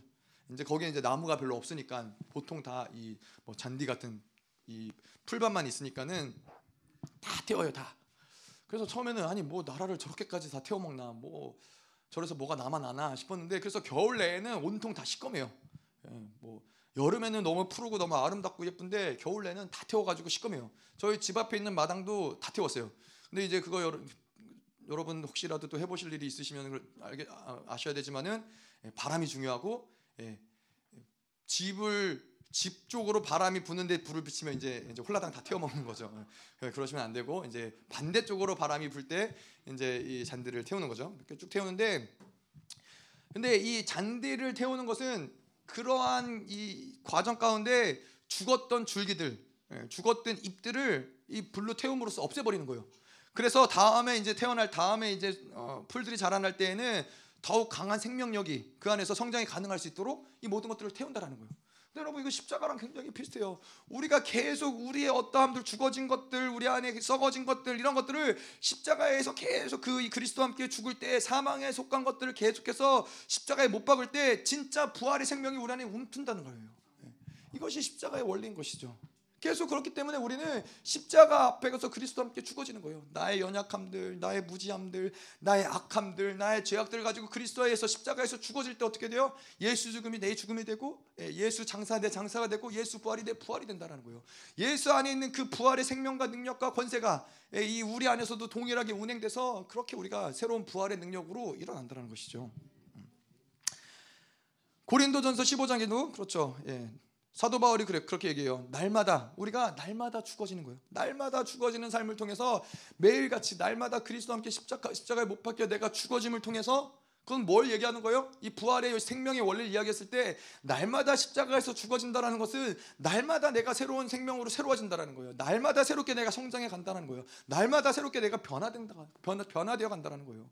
그래서 하나님을 믿고 이 신앙생활을 하는 게 즐겁지 않을래야 즐겁지 않을 수가 없어요. 왜냐하면 내 안에 새로운 것들이 매일매일 이, 이 일어나니까 우리가 뭐 집을 사고 좋은 집을 사고 좋은 차를 사고 뭐 이런 게 잠시는 기쁘지만은 왜 이게 영원한 기쁨이 아니에요? 한 번 경험하고 나면은 별거 아닌 거예요. 아무리 맛있는 음식이라도 한 번 먹고 두 번 먹고 세 번 먹으면은 그냥 그런 거예요. 아무리 세상에 좋은 것이라도 그런 거예요. 근데 우리가 하나님과 살면서 왜 매일 기뻐, 항상 기뻐할 수 있느냐? 항상 그분의 새로움을 경험, 받아들일 수 있는 상태가 되기 때문에요. 어떻게 그 상태를 받아들이느냐? 매일같이 그리스도와 함께 나를 십자가에 못 박혀 내가 죽기 때문에 새로운 생명이 운행된다는 것이죠. 그래서 우리가 잘 알다시피 어떻게 우리를 죽이느냐, 어떻게 십자가에 그리스도 함께 죽느냐, 예, 우리가 이 주기도문과 팔복을 잘 알고 있죠. 주기도문을 펼쳐놓고 우리가 이야기한 대로 말씀 먹고 회개하고 순종하고 엎드리고 계속 이 삶을 살아가는 거예요. 이걸 통해서 우리는 날마다 새로워지는 거예요. 말씀이 있기 때문에 우리를 비춰볼 수 있는 것이고 그 말씀으로 우리를 비춰봤을 때 우리 안에서 모든 어둠들이 드러나는 것이고 내 안에 이 악들이 드러나는 것이고 이 악들을 가지고 회개하는 것이고 회개하고 엎드릴 때마다 하나님이 순종할 수 있는 힘을 주시고 그것을 순종할 때마다 우리는 또 이전의 삶과는 또 다른 삶의 차원으로 우리는 변화되어지고 나아갈 수 있다는 것이죠. 예, 그렇게 반드시 우리는 말씀을 먹고 회개하고 순종하고 엎드린 삶을 살아가야 된다는 거예요. 뭔가 대단하게 뭐 사도 바울처럼 담에제 사건으로 한 방에 뭔가 만들어줘도 좋겠지만은 예, 뭐 그거 결론적으로는 크게 다르지 않아요. 한 방에 만들어줘도 계속해서 주님과 동행하고 살아가면서 그분께 나아가 그분을 교제하면서 사도 바울이 변화 더 온전해지는 것과 마찬가지로 우리도 계속 그 말씀을 빛으로 조명받아 계속 우리의 것들을 회개하며 그분과 교제하고 나아가는 것이 뭐 크게 다르지 않다라는 거예요. 예. 자, 그래서 어쨌건 어, 부활 부활을 이야기할 때 이것이 굉장히 중요하다는 것이죠. 죽어줘야 된다. 날마다 날마다 자기가 제거돼야 된다. 예, 제거되지 않으면은 맨날 항상 늘 똑같아요. 내 인생은 늘 똑같아요. 예, 뭔가 대단하게 한번 크게 뭐 뭘 영적으로 뭔가를 만든다, 뭐 대단한 사역을 받았다 이렇게 해서 사실은 삶이 그렇게 변하지 않아요. 매일같이 하나님과 살아야 돼요. 매일같이 하나님과 하나님 앞에서 내가 나를 죽이는 작업을 해야 된다는 거예요. 그래서 뭐뭐 뭐 그때도 뭐 얘기했지만은 뭐 여기에 어떤 뭐 대단한 능력 있는 사람이 있고 뭐 불이 나가고 뭐 다 좋아요. 그게 어떤 하나님이 일하심의 표징이라는 측면에서는 중요하지만은 그렇게 해서 사람이 변화되진 않아요. 하나님 뭐 예수님이 병든 자들 치유했지만은 그 치유된 자가 예수님이 치유했다고 해서 그렇게 해서 그들이 가장 온전한 모습으로 영화로운 모습으로 가느냐? 그럴 수도 있고 그렇지 않을 수도 있다는 거예요. 중요한 것은 매일같이 그분과 동행하며 살아가며 자기를 포기하고 자기를 죽이는 과정, 말씀으로 계속 나를 채우는 시간들을 가야지 그 영혼이 온전히 온전함으로 갈 수 있다는 것이죠. 음. 자, 그래서 이 자기 방법, 자기 힘으로 살려는 그 힘들이 계속 우리를 사망의 법으로 묶어놓는다는 거예요. 예. 죽어지지 않고 내가 살려고 발버둥 치는 만큼 내가 뭔가 생존하기 위해서 발버둥 치는 만큼 사망의 법이 계속 우리를 묶고 있다는 거예요. 제가 보니까 그래요. 모든 원리가 그래요. 이 수영도 그렇잖아요. 수영도 내가 뭔가 열심히 뭐 이 물을 거스르려고 힘을 내서 힘껏 하면은 금방 지쳐요. 그런 사람은 수영을 잘 못해요. 근데 어떤 사람이 수영을 잘하느냐? 그냥 물의 흐름을 따라서 예, 물의 흐름을 잘 타고서 갈 수 있는 사람이 그런 사람들이 수영을 잘하는 거예요. 예. 근데 우리도 마찬가지로 인생을 내 힘으로 뭔가를 애써 보려고 돌파해 보려고 만들어 보려고 그런 사람들은 그, 금방 금방 지쳐 나가 떨어질 수밖에 없어요. 인생이 반드시 그들에게 어떤 사망의 묶임이 되어서 돌아온다는 말이죠. 예. 오히려 어떻게 해요? 예, 자기의 힘을 완전히 빼고 하나님이 우리를 인도하시는 대로 계속 자기를 내어드리는 것이죠. 음. 자, 그래서 궁극적으로 어, 우리의 소망은 무엇이냐? 바로 부활이에요. 어, 이 땅에 우리에게 무슨 소망이 있겠어요? 이 땅의 결론은 뭐예요? 이 땅의 결론은 모두가 다 죽는다는 거예요. 그 모두에게 주어진 공평한 결론이에요. 너나 할 것 없이 모두가 다 죽음을 맞이할 수밖에 없는데 그렇기 때문에 이 땅에서 우리의 소망은 다른 것이 우리의 소망이 아니라 부활이 우리의 소망이라는 거예요. 이 땅에서 영원한 생명, 영원한 그 생명 가운데로 나아갈 수 있는 그 부활의 생명을 가진 것이 우리에겐 소망이지 이 땅에 다른 그 어떤 것이 우리에겐 소망이 될 수 없어요. 생각해 보세요. 우리가 뭐 이 땅에서 돈을 많이 벌어요. 돈을 뭐 정말 수도 없이 뭐 이 땅에서 굉장히 유명한 인기를 얻고 명예를 얻어요. 모든 사람들이 있든 대단한 명성이 있든 뭐 대단한 뭐 어떤 무엇을 가졌든 간에 다 부활을 믿지 않는다며 사는 그 이유는 무엇이냐? 죽기 위해서. 예. 그 인생의 결말은 죽음이기 때문에 결국 죽기 위해서 다 이러는 거예요. 예. 죽기 위해서. 부활을 믿지 않는 자들에게는 그래서 인생은 공허한 거예요. 부활을 믿지 않는 자들에게는 아무리 열심히 살아서 많은 것을 얻지만은 그 많은 것을 얻은 뒤에 찾아오는 그 공허함 때문에 많은 사람들이 힘들어하는 것이죠. 여러분들 많이 들었겠지만 이 해밍웨이가 해밍웨이가 어마어마한 뭐 작가기도 했지만은 어마어마한 대부호였죠. 굉장히 돈이 많은 사람이었고 어, 이 사람 저택은 정말로 이 관광지로 사람들이 오면 표를 내고 들어가서 관광할 정도로 굉장히 큰 저택에 살았어요. 돈이 엄청 많았던 거죠. 뭐 제가 저, 제가 보니까는 뭐 가보진 않고 그냥 이렇게 사진으로 보니까는 수영장도 있고 뭐 농구장도 있고 뭐 하여튼 집이 어마어마해요. 뭐 그래서 목사님 표현으로는 예, 가면은 아이들 조심해라 길 잃어버릴 수 있다 뭐 이런 표, 표 표지도 있다고 그만큼 어마어마하게 부자였지만은 그 끝은 뭐예요? 예, 장총으로 자기 삶을 마감한 거예요. 근데 이러한 사람들이 너무 많아요. 인생 가운데 이런 사람들이 너무 많아요. 많은 것을 얻어서 행복할 줄 알았지만은 비참한 삶의 마지막을 어, 겪는 거예요. 뭐 돈이 많아서 뭐 그것이 뭐 어떤 명예를 얻어서 그것이 그 인생을 인생의 끝을 바꿔줄 수 없다는 것이죠. 음. 자 그래서 우리에게 부활은 무엇이냐? 부활은 날마다 우리가 죽어지는 삶을 통해서 더 나은 부활을 얻고자 어떠한 이 땅 가운데 고난이 됐든 결핍이 됐든 수치가 됐든 이것이 문제가 되지 않는 삶인 거예요. 이 땅에서의 삶이 사실 뭐가 그렇게 중요하겠어요? 이 땅에서 무엇을 얻고 대단한 걸 누리는 것이 부활이 없다면 아무것도 아닌데 공허할 뿐인데 결국은 다 죽음으로 갈 뿐인데 그게 다 무슨 의미가 있겠냐마는 우리에게 소망은 부활인데 부활을 얻기 위해서 더 나은 부활 내 영광을 얻기 위해서 이 땅에서 받는 고난이 성경에 있는 많은 인물들은 문제가 안 된다는 거예요. 네, 문제가 안 된다는 거예요. 그래서 이 누구죠? 네. 영원한 것을 얻기 위해서 영원치 않은 것을 포기하는 자는 결코 결코 어리석지 않다. 예, 그런 얘기는 영원하지 않은 것들 이 땅에 영원하지 않은 것들은 얼마든지 얼마든지 포기할 수 있어요. 영원한 것을 얻기 위해서라면은 그건 아무 문제가 안 된다는 거예요. 우리의 생명이 영원합니까? 이 땅의 생명이 영원합니까? 영원하지 않아요. 이 땅의 생명이 영원하지 않기 때문에 이 생명마저도 우리는 기꺼이 내어드릴 수 있는 거예요. 왜냐? 우리에게는 영원한 소망, 영원한 생명, 부활의 생명이 있기 때문에 그렇다는 것이죠. 자, 그래서 이 부활이라는 것은 우리가 어떤 우리의 생각, 이성과 합리성으로 받아들일 수 있는 건 아니에요. 근데 내가 만약에 아 그래 나는 뭐 부활 잘 모르겠다. 이성 감성으로 난 받아들일 수 없다. 뭐 그게 뭐 그게 무슨 상관이냐? 자 그런데 뭐 문제는 뭐요? 부활은 대세라는 거예요. 대세라는 것은 무엇이냐면은 내가 이해하든 이해하지 못하든 내가 알든 모르든 내가 그래서 관계하든 관계하지 않든 부활은 반드시 온다라는 거예요. 부활의 시간은 반드시 온다라는 거예요 겨울이 지나면은 봄이 왜 하나님이 사계절을 만드셨겠어요? 보라는 거예요. 반드시 모든 것이 사라져서 없어지고 얼어붙는 그런 겨울의 시간이 오지만은 또 반드시 봄이 온다라는 거예요. 봄이 와서 모든 생명이 태어나는 시간이 반드시 온다라는 거예요. 예. 부활은 반드시 이 하나님의 대세, 부활은 반드시 오게 되었다라는 것이죠. 음. 자, 그래서 우리의 목적은 다른 것이 아니라 이 땅에 살아가면서 어, 우리의 교회 목적도 마찬가지죠. 이 땅에 살아가면서 이 땅에서 무엇을 편안하게 더 좋은 무엇을 얻고자 하는 것이 아니라 이 땅에서 거룩하고 영광스러운 영혼이 되어서 그 나라의 하나님 앞에 설 때 정말 이 영광스러운 모습으로 서는 것이 우리의 목적인 것이죠. 음. 그래서 우리가 소원하는 것이죠. 자, 그래서 이 우리는 다시 뭐 결론적으로 이야기하자면은 우리에게 중요한 것은 뭐예요? 매일매일 날마다 죽어지는 거예요. 날마다 죽어지면서 계속 매일 죽어질 때마다 그 매일마다 부어지는 부활의 생명으로 새롭게 되어지는 것이고 충만케 되어지는 것이죠. 그러면서 이 부활으로 충만케 되어지면서 그 영원한 부활의 시간 속에 가장 영광스러운 부활을 맞이하는 거예요. 지금 매일 그 부활을 맞이하지 않는 사람이 그 마지막 때 영광스러운 부활을 맞이할 수 없어요. 예. 지금 매일 그리스도와 함께 십자가에 죽고 그 부활의 생명을 받아들이는 자들이 그 마지막 때 영광스러운 부활에 동참한다는 것이죠. 아멘. 그래서 지금이 중요하다는 거예요. 지금 현재가 우리에겐 중요하다는 것이죠. 자, 세 번째로 그 부활의 원동력은 무엇이냐? 아, 부활의 믿음이에요. 아. 자, 우리 모두는 다 하나님의 은혜로 인해서 구원을 받았죠. 예. 구원을 받았다. 내가 구원 예수 그리스도를 주로 시인하고 구원을 받았다라는 데에는 믿음이 필요해요. 그렇죠. 세상 사람들이 왜 예수님을 안 믿어요? 그 믿음이 없기 때문에 그래요. 예수님을 우리의 구주로 영접할 수 있는 그 믿음이 없기 때문에 예수를 받아들이지 않는 것이죠. 뭐 그게 여러 가지 이유가 있겠죠. 뭐 세상이 세상에 푹 빠져 있는 걸 수도 있고, 뭐 다른 어떠한 이 종교에 빠져 있는 걸 수도 있고, 어쨌건 예수가 우리를 위해서 죽으시고 부활하셨다라는 그 믿음을 갖지 않기 때문에 예, 구원을 받지 못하는 것이죠. 자, 근데 구원을 받아들인 그래서 내가 구원을 받았다라고 할 때 구원을 받아들인 그 믿음은 무엇을 포함하고 있느냐면은 십자가의 부, 죽음과 부활을 포함하고 있다는 거예요.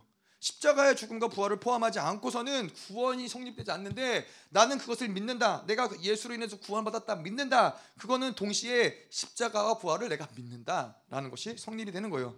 그래서 베드로전서 1장 3절에 보면은 그의 많으신 국률대로 예수 그리스도를 죽은 자 가운데서 부활하게 하심으로 말미암아 우리를 거듭나게 하사 산 소망이 있게 하시며 우리가 거듭나게 하신 거는 그리스도를 죽은 자 가운데서 부활케 하심으로 이것이 구원에 있어서는 구원의 믿음은 부활과 십자가의 믿음과 예, 예, 분리되지 않는다라는 것이죠. 음. 자 그래서 거듭남의 분명한 조건은 십자가와 부활인 것이고 어, 구원에 대한 그 자체에 대한 믿음도 죽음과 부활이 포함되어 있다는 것이죠. 그래서 뭐 모든 믿음에 대한 이야기할 때는 로마서 4장에도 아브라함의 믿음을 이야기하죠. 아브라함의 믿음은 뭐예요? 무에서 유를 예, 만드는 것, 창조하는 것이고 죽은 자를 살리는 믿음이라는 거예요. 그 믿음에도 죽은 자를 살리는 그 믿음이 포함되어 있다는 것이죠. 그래서 뭐 이렇게 죽은 자를 살리는 뭐 부활의 믿음이라는 것이 엄청나고 대단한 믿음이라고 말할 수 있겠죠. 근데 이 믿음 자체를 왜 그러냐면은 믿음이라는 것은 인간의 어떠함이 아니라는 거예요. 믿음이라는 것은 어떤 신적인 신적인 용어이고 신적인 칼라이고 어떤 이 하나님의 세계에 도달하는 어떤 통로라는 거예요. 그래서 하나님도 믿음으로 만물을 창조하셨다라고 하시죠. 그래서 믿음은 뭔가 내가 가지고 있어서 인간답게 살려고 사용하는 그러한 것이 아니라는 거예요. 믿음이라는 것은 반드시 하나님의 나라에 연결되는 것이고 하나님의 존재 방식인 것이고 우리가 그 존재 방식에 결합되어지는 부합되어지는 것이 바로 믿음이라는 것이죠. 그래서 이 구원을 받았다라고 했을 때 우리의 최소한의 믿음은 무엇이냐? 구원의 확증을 가진 자의 최소한의 믿음은 무엇이냐? 죽은 자를 살리며 무에서 유를 창조하는 믿음이라는 거예요. 어. 자, 그래서 뭐 이 산을 들려 저 바다에 던지어라.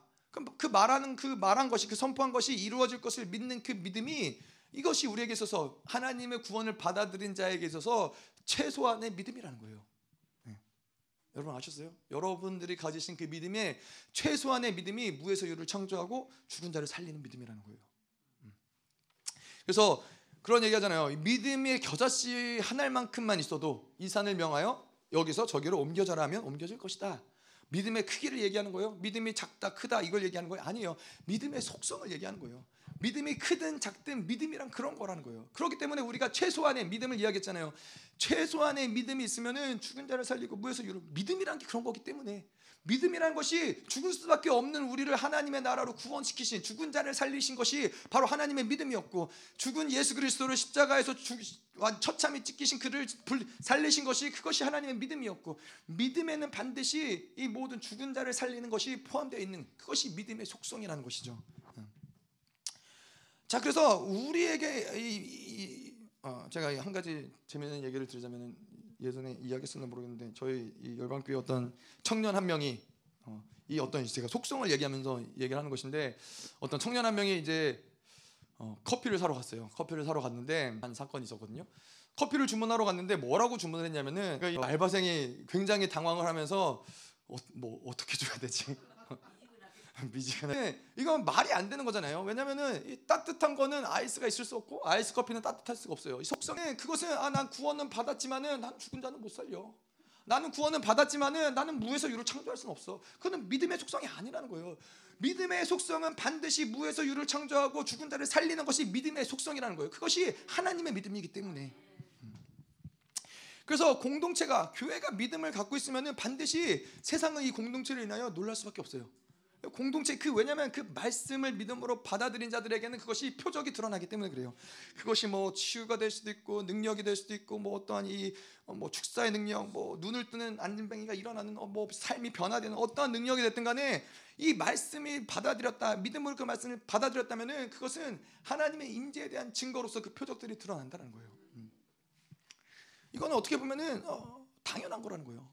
당연히 봄이 되면 꽃이 피듯이 말씀을 믿음으로 믿는 공동체가 있다면 그 공동체에는 이 하나님의 기적과 이적, 이 말씀에 대한 어떠한 이런 증거들이 드러날 수밖에 없다는 거예요. 어, 뭐 수박을 심었는데 수박에서 수박 열매가 나, 난다고 심장마비 걸리는 사람 없잖아요. 아니 저기서 어떻게 수박, 어, 이 수박이 나오지? 수박을 심었으니까 당연히 수박이 나오는 것이죠. 믿음을 심었으니까 당연히 믿음의 열매가 나오는 것이죠. 믿음을 아닌 다른 무엇인가 심었으면 모르지만은 우리가 구원을 받고 그 믿음으로 구원을 받아들였다면은 거기에는 믿음에 대한 표적들이 드러날 수밖에 없다는 거예요. 그래서 목사님도 뭐라 그래요? 진짜 기적은 무엇이냐? 예. 기적이 한 번도 일어나지 않는 교회가 기적이라는 거예요. 교회는 그럴 수 없다라는 거예요. 아까도 이야기처럼 따뜻한 아이스 아메리카는 존재할 수가 없어요. 교회인데 하나님이 살아계시고 역사하시고 말씀이 드러나는 교회인데 하나님의 어떤 이 기적과 표적이 드러나지 않는다. 그게 어떻게 교회가 크게 가능하겠어요? 하나님 그럼 그 그들이 믿는 하나님은 도대체 누구이며 그들이 믿는 하나님은 도대체 어디 계시며 예. 예, 그 이러한 것들이 반드시 음, 교회라면 그 말씀을 믿는다면 드러난다는 것이죠. 예. 그래서 우리가 포도나무 특별히 그렇죠. 포도나무를 예수님 비유하시는 이유 중에 하나가 포도나무는 열매를 맺지 않으면 정말 쓸데없는 나무예요. 뭐, 뭐 다른 어떤 나무는 그것을 나무를 잘라다가 뭐 장작불로도 떼고 뭐 뭘 만들고 이럴 수 있지만은 포도나무는 사실 뭐 장작으로도 떼려면 떼겠지만은 그렇게 그렇게 유용한 나무는 아니에요. 단지 포도나무를 심고 얻고자 하는 것은 열매라는 것이죠.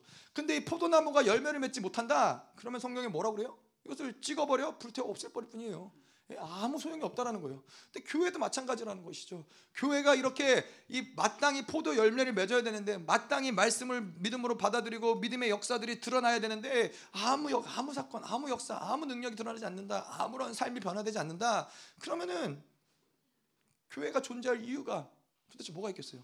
네. 뭐 어떤 이 사람들 간의 좋은 교제를 위해서 아니면 뭐 사회의 어떤 이 봉사하기 위해서 가난한 사람들을 돕기 위해서 그거는 교제의 본질적인 문제는 아니에요. 교회가 본질적으로 존재해야 될 문제는 아니에요. 교회는 하나님이 교회를 통해서 만물을 통치하시고 다스리시며 하나님의 하나님 되심을 드러내는 것이 교회인 것이지 어떤 이 사회적으로 좋은 일을 하기 위해서 만들어진 게 교회는 아니라는 것이죠. 물론 뭐 그런 것들을 할 수 있겠죠. 하지만 그게 본질은 아니라는 것이죠. 음. 자, 그래서 이 40절 11장 어, 40절에도 보면은 내가 믿으면 하나님의 영광을 보리라 요한복음이죠. 요한복음 11장 40절에 보면은 예수께서 이르시되 내 말이 내가 믿으면 하나님의 영광을 보리라 하지 아니하였느냐 하시니 자 뭐예요? 여기서 11장에서 말하는 하나님의 영광은 부활을 말하고 있는 거예요. 믿음이 있으면 반드시 부활의 믿음을 갖는다라는 거예요. 믿음과 부활, 이 부활의 믿음과는 결코 어, 따로 떼어서 볼 수 없다는 것이죠. 자 그런데 23절에 어, 보면은 이제 좀 문제가 있는 것은 무엇이냐? 바로 23절에 어, 마르다가 얘기를 해요. 예수께서 이르시되 내 오라 비가 다시 살아나리라라고 예수님이 말씀하셨죠. 근데 이 주님께서 오셨는데 죽은 지 나흘이 되었어요. 그리고 음, 이제 마르다가 이거를 가지고 어, 주님 그렇습니다. 당신이 오셨으니 우리 죽었던 어, 오라비가 살아날 것입니다 라고 아멘하면 좋은데 24절에 보면 마르다가 뭐라 그러냐면은 이르되 마지막 날 부활 때에는 다시 살아날 줄을 내가 아나이다. 예. 뭔가 알고는 있는데 어, 마르다에게 부활은 너무나 멀리 있는 멀리 느껴지는 문제인 거예요. 예, 이거 우리도 그럴 때가 많은 거예요. 하나님의 살아계심을 믿어요. 근데 그분은 너무 멀리 계신 것 같아요. 하나님이 우리 기도를 응답하신다는 걸 믿어요. 근데 언제일지 몰라요. 하나님이 우리와 함께 동행하시며 그분이 놀라운 역사를 만드신다는 걸 믿어요. 근데 그것도 너무나 멀리 있는 얘기인 것 같은 거예요. 예. 그래서 예수님 뭐라 그러세요? 예수께서 25절에 예수께서 이르시되 나는 부활이요 생명이니 나를 믿는 자는 죽어도 살겠고 주님께서 답답하시니까 예, 현재형으로 말씀하세요. 나는 현재의 부활이고 현재의 생명이다. 지금 내가 만들어내는 건 지금 부활의 역사를 만들어내신 것이고 지금 생명의 역사를 만들어내신 것이다. 에이고 에이미 예, 하나님은 현재형으로 예수께서 지금 현재형으로 말씀하시면서 지금 내가 나사로를 살리겠다. 예. 여러분도 어, 이런 경우 있을 거예요. 뭔가 하나님께 간절히 기도하는데 막상 하나님이 지금 하신다라고 하는 거를 믿지 못해요. 간절히 기도하는데 하나님이 지금 내가 하겠다라고 하면은 오히려 당황해요. 아, 지금요? 아, 준비가 아직 안 된 것 같은데. 예, 이 마르다가 그런 거예요. 어. 그래서 27절에 보면은 여전히 여전히 뭔가 이상한 얘기를 하는 거예요. 주여 그러하오에다 주는 그리스도시요 세상에 오시는 하나님의 아들이신 줄 내가 믿나이다. 어, 뭐 어떤 믿음이 있어 보이지만은 그게 별로 나사로를 살리는 것을 믿는 믿음과는 별로 상관없는 이야기들을 하고 있다는 거예요. 자, 우리가 이걸 뭐라고 얘기하냐면은 관념적인 신앙이라고 그래요. 관념적인 신앙이라고 이야기할 수 있어요. 예수에 대한 예수가 누구인지에 대한 이해가 있어요. 그리고 부활이 무엇인지 또 마지막 날의 부활에 대해서도 알고 있어요.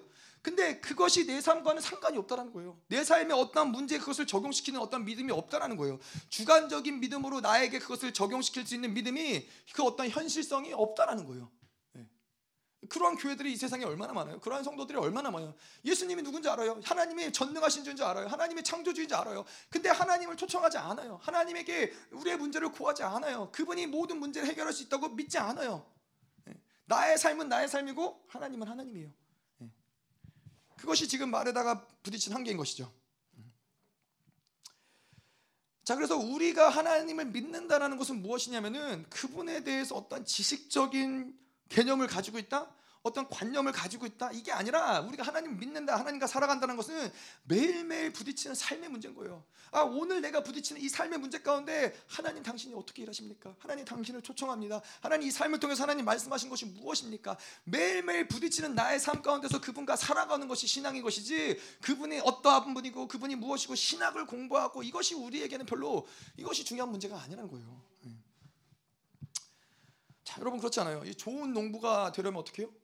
좋은 농부가 되어서 좋은 열매를 맺으려면은 손에 흙을 묻히지 않고서 좋은 농부가 되는 것이 가능하겠어요? 아니라는 거예요. 어찌 됐건 자꾸 땅을 만지고 땅하고 살아봐야 네, 좋은 농부가 될 수 있다는 거예요. 네, 농부 같지 않습니까?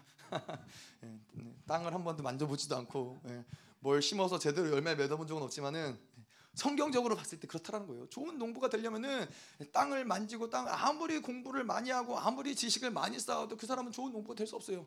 땅과 친한 사람이 흙과 친한 사람이 좋은 농부가 된다는 것이죠. 마찬가지로 우리의 삶 가운데서 하나님이 누구신지 어떤 개념을 갖고 있고 지식을 갖고 있는 것이 좋은 신앙인이 아니라 그분과 매일 부딪히며 살아가는 거예요. 예수님과 함께 매일 제자들이 떡을 떼고 그분과 살아가고 동행하고 그분과 함께 자고 그들의 문제를 닥쳤을 때 예수님께 도와달라고 외치고 매일매일 삶 가운데서 그분과 이러한 삶을 싸워 나갈 때 그 사람들이 바로 진정한 제자가 된다는 것이죠. 여러분 생각해 보세요. 제자들은 예수님이 살아계시는 동안 아무것도 몰랐어요. 정말 막 무식이 무인지경일 만큼 아신지 아무것도 몰랐어요. 근데 더 중요한 건 뭐예요? 예수님과 그들은 매일 함께 살아왔다. 아버지 교부로서 만드는데 어, 가장 사도로서 만드는데 가장 중요한 역할을 한 것이죠. 그러면 구원론은 지금 현재 다가오시는 그분을 만나지 않으면은 우리가 구원의 확증이 구원의 상태가 아닌 거예요. 보장할 수가 없는 거예요. 지금 이 순간 내가 나에게 다가오시는 그 하나님을 믿음으로 받아들이고 있느냐, 그분을 만나고 있느냐, 그분을 웰컴하고 있느냐, 예, 지금 현재 만나는 하나님만이 진짜 하나님이에요. 그분만이 진짜 유일한 하나님이라는 거예요. 5분 전에 만난, 10분 전에 만난, 1년 전에 만난 하나님이 진짜 하나님이 아니라 왜냐 지금 지금 나에게 역사에서 다가오시는 그 하나님이 있는데 그분을 외면한 채 1년 전에 하나님을 기억한들 그게 무슨 소용이겠어요? 하나님은 늘 영원한 현재형으로 지금 나에게 다가오시는 그분, 그분을 만나는 것이 그분이 나에게 유일한 하나님이라는 거예요. 그거 요한복음의 구원론인 것이죠.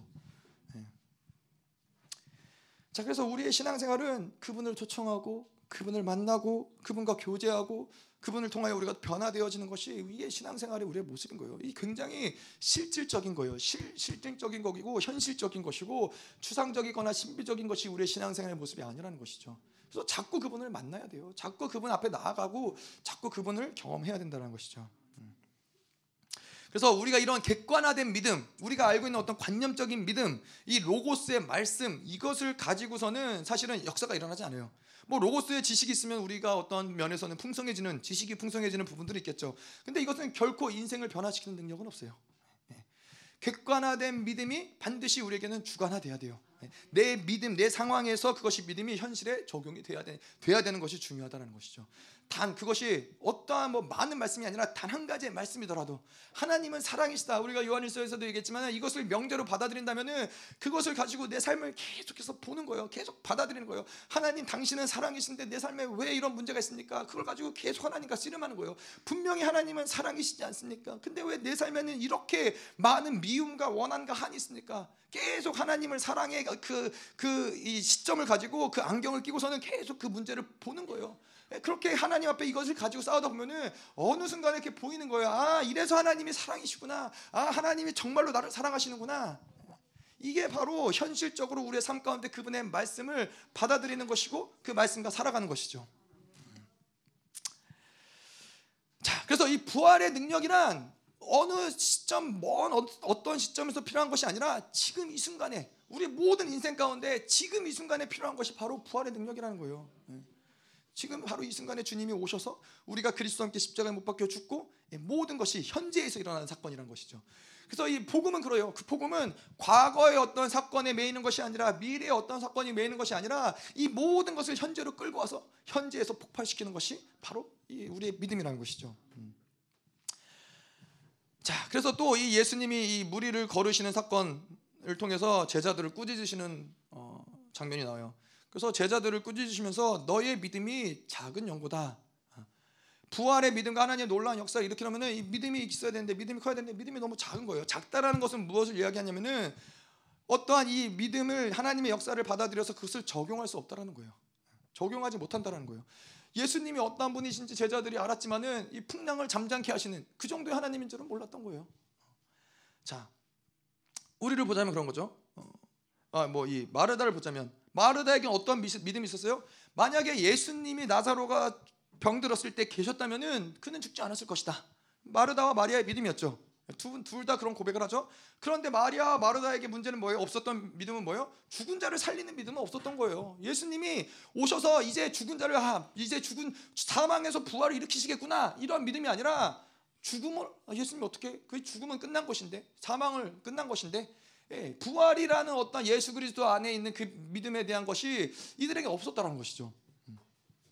근데 우리를 보면은 좀 재밌는 게 있어요.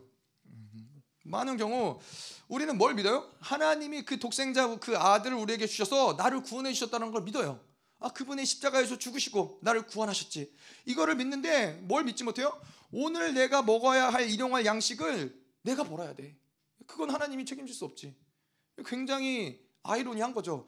나를 위해서 그 로마서에도 이야기한 것처럼 그 아들을 주시는가 무엇을 아끼겠느냐? 하나님이 그 독생자 아들을 주셔서 나를 구원하셨는데 오늘 먹고 사는 거는 내가 걱정해요. 그건 믿음으로 해결할 수가 없는 거예요. 굉장히 모순이죠. 굉장히 모순적일 수밖에 없다는 거예요. 하나님이 그런 것도 하나님은 분명히 살아계시고 그분은 치유하시고 그분은 변화시키시고 그분은 역사하시는데 그런데 뭐요? 내 인생은 어떻게 할 수 없어. 하나님도 내 인생은 어떻게 할 수 없어. 이 믿음은 본질적으로 그럴 수 없다라는 거예요. 믿음의 속성은 그럴 수 없다라는 거예요. 우리를 죄에서 사망에서 구원하사 부활의 생명을 주신 그분이 오늘 하루 먹을 걸 그분이 책임지시지 않으시겠어요? 저 사람을 변화시키고 성경에 많은 수없이 많은 인물들을 변화시키고 하나님의 나라로 영화롭게 하기 위해서 사용했는데 하나님이 나를 변화시키지 못하겠어요? 이거는 어떠한 다른 문제가 아니라 믿음의 문제라는 거예요.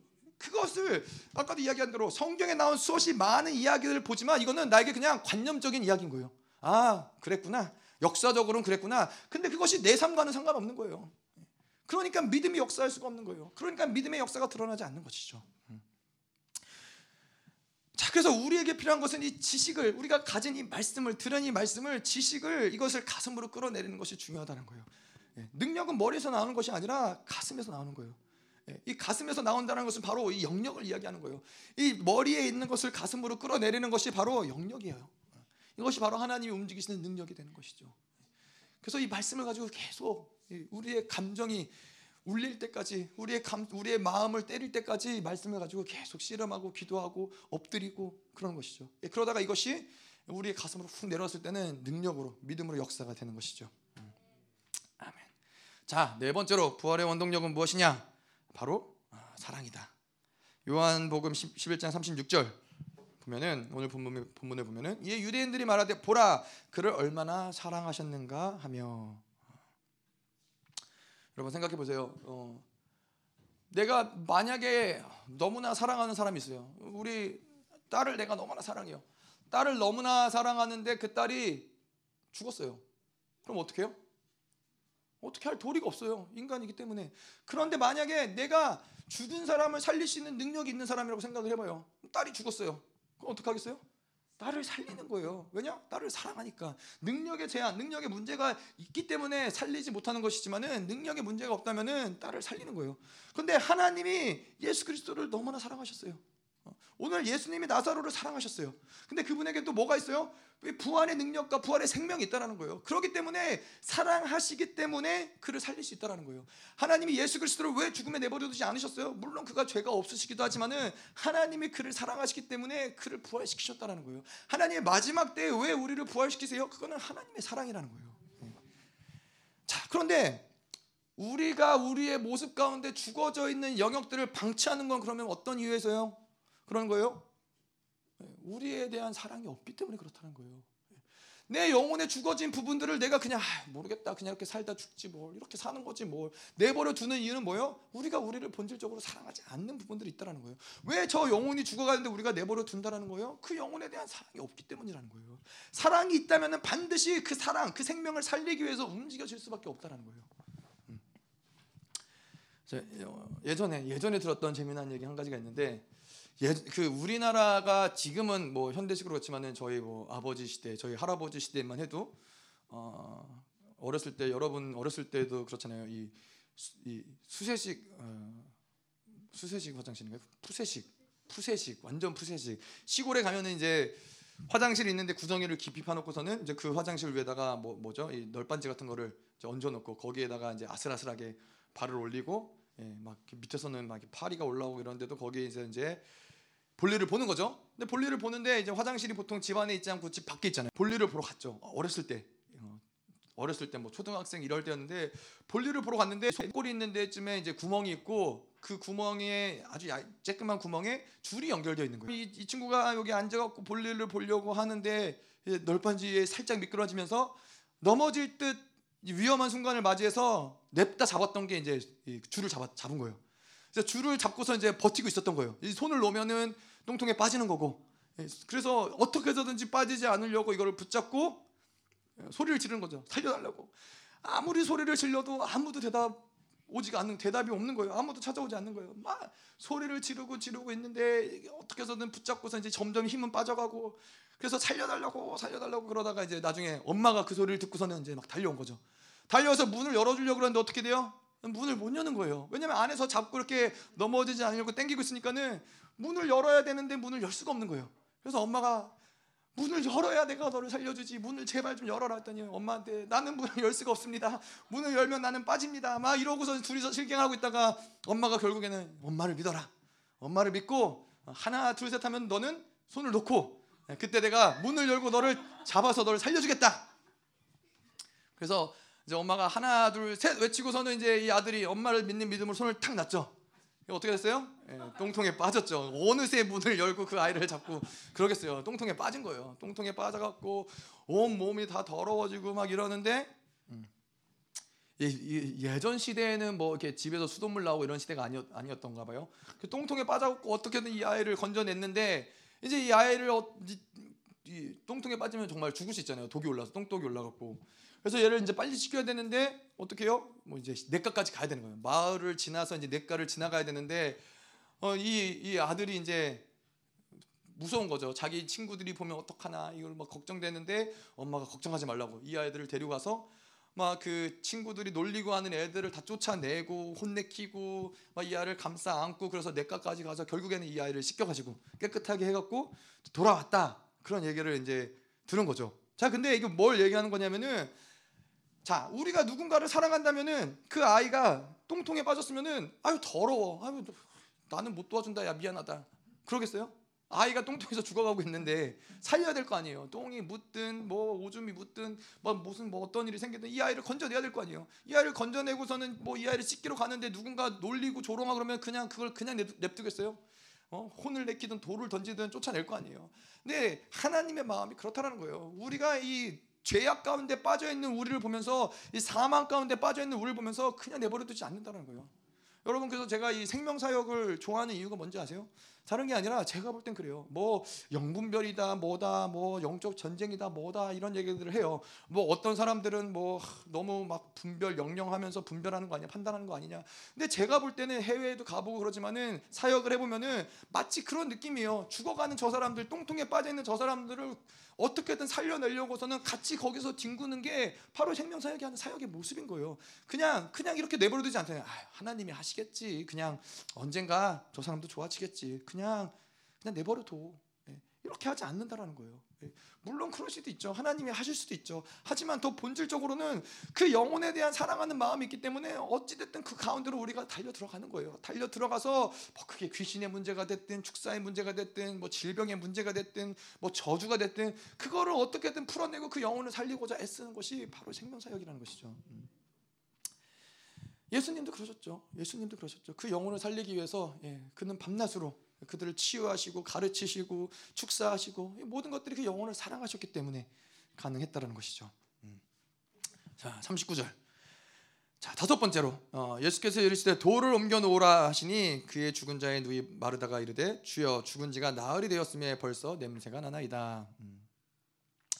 자, 우리가 지금까지 봤던 것들 있잖아요. 예수 그리스도와 함께 한다. 뭐 우리가 완전히 그와 함께 죽어졌다. 부활의 믿음이 중요하다. 하나님의 사랑이 중요하다. 뭐 이런 여러 가지가 있었지만은 이런 어떤적인 어떤 측면에서는 이런 것들은 우리가 할 수 있는 어떤 영역들은 아닌 거예요. 우리가 그를 기다릴 수 있죠. 우리가 그를 초청할 수 있죠. 근데 본질적으로 그분이 우리가 아무리 문을 열어놓고 기다려도 그분이 오시지 않으면 그만인 거예요. 우리가 아무리 그를 초청해도 그분이 오시지 않으면 어쩔 수 없는 문제인 거예요. 자, 그런데 오늘 이 돌을 옮겼다라는 측면은 사실은 이거는 우리에게 맡겨진 영역이라는 거예요. 네, 믿음에 대한 반응, 어떤 하나님의 선포에 대한 반응일 수도 있고, 어쨌건 이 돌을 옮겨 놓는 것만큼은 우리에게 부여된 어떤 영역이라는 것이죠. 부활을 가로막고 있는 그 담이 무엇이든지 간에 이것을 제거시키는 어떤 행위를 이야기한다는 거예요. 그게 뭐 기도의 행위일 수도 있고, 뭐 그것이 어떤 이 요한계시록에 이야기한 것처럼 첫사랑의 행위를 회복해라. 거기서도 첫사랑을 회복해라라고 이야기하지 않고 첫사랑의 행위를 회복해라 아, 이렇게 이야기하고 있는 것이죠. 음. 자 그래서 이런 것은 어, 믿음의 어떠한 때로는 하나님이 우리에게 믿음을 갖기 원하시지만은 때론 믿음의 결단을 내리시고 그 결단의 행위를 보이시기 원하실 때가 있다라는 거예요. 음. 하나님은 반드시 그가 원하실 때 그가 기적을 반드시 일으키세요. 자 그런데 때로는 우리가 해야 할 때는 하나님은 또 기다리세요. 예, 그분은 우리가 해야 될 영역들을 하기 하기까지 그분은 기다리시는 영역들이 있다라는 것이죠. 자 그래서 만약에 그분 예수님이 뭐 오늘 본문 말씀 같은 경우도 나사로야 나와라 했, 지만은 돌을 옮겨놓지 않았다. 아무도 뭐 사람들이 그, 그 말을 믿고서는 이제 돌을 옮기지 않았다면은 나사로가 살아났어도 어떻게 돼요? 예, 다시 굶어 죽는 거죠. 그 안에서 어떻게 헤어나오지 못하고 굶어 죽게 되는 것이죠. 자, 그래서 이러한 부분들이 어, 굉장히 영적인 문제라는 거예요. 이것이 우리에게 있어서 부활을 막고 있는 어떤 행위들, 어, 이러한 것들의 어떤 믿음의 결단들, 우리가 행해야 될 영역들을 어, 행하는 것이 사실 하나님의 역사에 하나님의 일하심에 동참하는 어떤 부분이라는 것이죠. 음. 어, 제가 이제 아이들을 길러 보니까는 그런 게 있어요. 이 아이들을 기르면서 뭐 어려운 것들이 여러 개 있죠. 뭐 힘, 하기 힘든 것들, 귀찮은 것들, 뭐 여러 개가 있겠지만은 뭐 기저귀를 가는 것도 뭐 그렇게 썩 즐거운 일은 아니지만 뭐 그래도 그렇게 어려운 일은 아니고 어, 밤에 아이를 이제 뭐 먹이는 거는 어려운 일이지만은 이제 보통 엄마가 감당해야 되는 예, 일이 되는 경우들이 많고. 근데 이제 제가 봤을 때 이 아이들 기르면서 가장 좀 그래도 최상 최고의 난이도를 가진 것이 무엇이었냐면은 이제 아이들이 이제 열이 나고 병들고 아프잖아요. 어, 정말 아기 막 징징거리고 말도 잘 못하고 이런 아이들이 막 열이 나갖고 끙끙거리고 아프고 막 토하고 이러는데 이 아이들을 데려다가 약을 먹이는 거 어, 정말 쉽지 않아요. 왜냐면은 이 아이들이 이 약이 맛있으면 좋지만 이 아이들이 약도 맛있지도 않고 먹고 싶지도 않은데 부모님 어떻게 해요? 먹여야지 얘가 병이 나니까는 이 아이를 먹이는 거예요. 그래서 뭐 저는 어떻게 뭐 어떻게 했냐면은 이 아이들을 다리로 발을 묶고 팔로 한 손으로 팔을 묶고 그러고 이제 저 누군가 저 아내나 둘이서 이제 한 조가 되어 사는데 팔 팔다리가 움직이 움직이지 못하게 꼼짝 못하게 맞고 그리고 한 사람은 이제 입을 벌리고 그러고서 이제 이거를 놓는데 이제 얘네들도 이제 시간이 지나다 보면은 요령이 생겨서 입을 안 벌려요. 예. 입, 이빨로 이, 입을 이빨을 꽉 깨물고서는 음, 이빨을 안 벌리는 거예요. 그러면 이제 어떻게 하냐면은 이제 코를 막아요. 이제 코를 막다 보면은 이제 어느 순간 숨이 막혀오는 순간이면 그때 입을 벌리죠. 예, 그때 입을 벌릴 때 이제 입속에다 놓죠. 입속에다 쑥 놓으면은 어, 그러면은 이제 잘 먹으면 좋은데 어떻게 해요? 예, 그것도 토해요. 다 뱉어내요.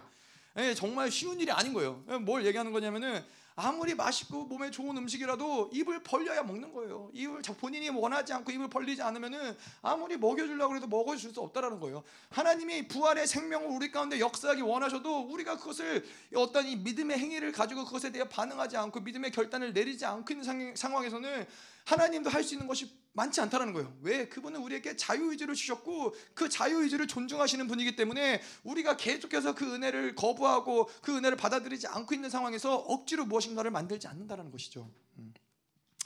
자, 그래서 이 어떠한 믿음의 행위가 됐든 어떠한 이 부활을 하는 어떤 이런 행위들을 할 때 부활의 역사가 우리 가운데 일어날 줄 믿습니다. 이 말씀을 하시고 큰 소리로 나사로야 나오라 부르시니 마지막으로 여섯 번째는 믿음으로 선포하신 거예요. 나사로야 나와라. 어. 자 믿음의 능력은 반드시 되느냐? 큰 소리가 모든 다 믿음의 선포다라고 얘기할 수 없지만은 믿음의 선포는 반드시 큰 소리가 날 수밖에 없어요. 왜냐하면 우리 안에 믿음이 역사하면은 그런 어떤 안에서 같이 운행되는 것이 이 어떤 담대함과 자신감과 뭔가 될 것 같은 어떤 그런 어떤 이 두려움 모든 두려움은 다 떠나가고 그러기 때문에 우리 안에서 큰 소리로 선포할 수밖에 없다라는 것이죠. 그래서 이렇게 믿음으로 큰 소리로 선포할 때 귀신이 두려워 떠는 것이고 귀신이 나가는 것이죠. 자, 그래서 우리의 삶 가운데서도 이렇게 믿음으로 선포하기를 축원드립니다. 믿음을 갖고 선포할 때 우리 안에서 묶였던 저주들, 묶여 묶임들 모든 것들이 모든 귀신의 역사들이 떠나가는 줄 믿습니다. 그래서 부활의 생명, 부활의 믿음이 가진 자들을 이렇게 계속해서 믿음으로 선포하는 것이죠. 음. 자, 그래서 우리 마지막으로 큰 소리로 이렇게 다 같이 한번 선포해 보도록 하겠습니다. 자, 자기 이름을 한번 넣어서 우리가 예수님이 나사로야 나와라 했을 때 이 그가 죽음에서 사망에서 어, 완전히 벗어나서 생명을 입고 나왔던 것처럼 자기 이름을 넣어서 예, 저는 정연아 나와라. 예, 여러분들은 여러분들 이름을 넣고 예, 누구야 나와라 이렇게 큰 소리로 믿음으로 예, 우리 안에서 뭐 주- 죽음과 사망이 두려워 떨 수 있을 정도로 큰 소리로 한번 같이 선포하시겠습니다. 시작. 정연아 나와라. 자 또 따라하세요. 부활의 생명이 사망을 집어 아, 부활의 부활의 생명아 사망을 집어 삼켜라. 이 땅의 사망의 역사는 끝났다. 우리 가문의 사망의 역사는 끝났다. 부활의 생명이 충만할지어다. 아멘. 예, 우리 한번 같이 기도할 텐데요. 자, 결론적으로 우리가 좀 이 말씀을 쭉 봤을 때 여섯 가지를 봤어요. 여섯 가지를 봤는데 첫 번째로 주님이 우리와 함께 하셔야 돼요. 그게 중요한 거예요. 우리가 그분이 때로는 의도적으로 우리와 함께 하지 않을 수 있지만은 우리는 늘 그분을 초청해야 돼요. 임재로 살아가는 것이 우리에게 너무나 중요해요. 그분이 느껴지지 않을 때에는 그분을 반드시 갈구하고 갈망하고 그분을 찾아야 돼요. 하나님, 내가 당신을 필요합니다. 하나님 오시옵소서. 이 상황 가운데 당신이 찾아오시옵소서. 이것이 우리에게 부활이 원동력이 되는 첫 번째 것이고 두 번째 것은 완전히 죽어져야 된다는 거예요. 우리의 어떠한 인간적인 가능성이 있을 때 하나님은 움직이지 않으세요. 내가 할 수 있다라고 생각하는 것, 내가 생각하기 전에 내 몸이 움직이는 것들, 이러한 것들이 있을 때는 하나님이 움직일 수가 없다라는 거예요. 우리가 한다라고 나설 때는 주님이 나서지 않으세요. 내가 죽어질 때야 비로소 하나님이 움직이시는 것이죠. 예, 세 번째로는 우리가 이 객관화된 믿음이 아니라 주관된 주관화된 믿음, 예, 부활의 믿음이 필요하다. 그리고 네 번째로는 예, 사랑입니다. 우리를 부활할 수 있는 가장 놀라운 원동력은 사랑인 것이고 다섯 번째로 예, 도를 옮겨라. 어떤 행위의 문제, 행위를 분명하게 해야 될 필요가 있는 것이죠. 믿음의 어떤 행위를 믿음의 결단을 놓고 행해야 될 부분은 우리가 행해야 될 부분이 있는 것이고 마지막으로 여섯 번째로 믿음의 선포. 예, 이것이 오늘의 부활의 원동력이다. 아멘.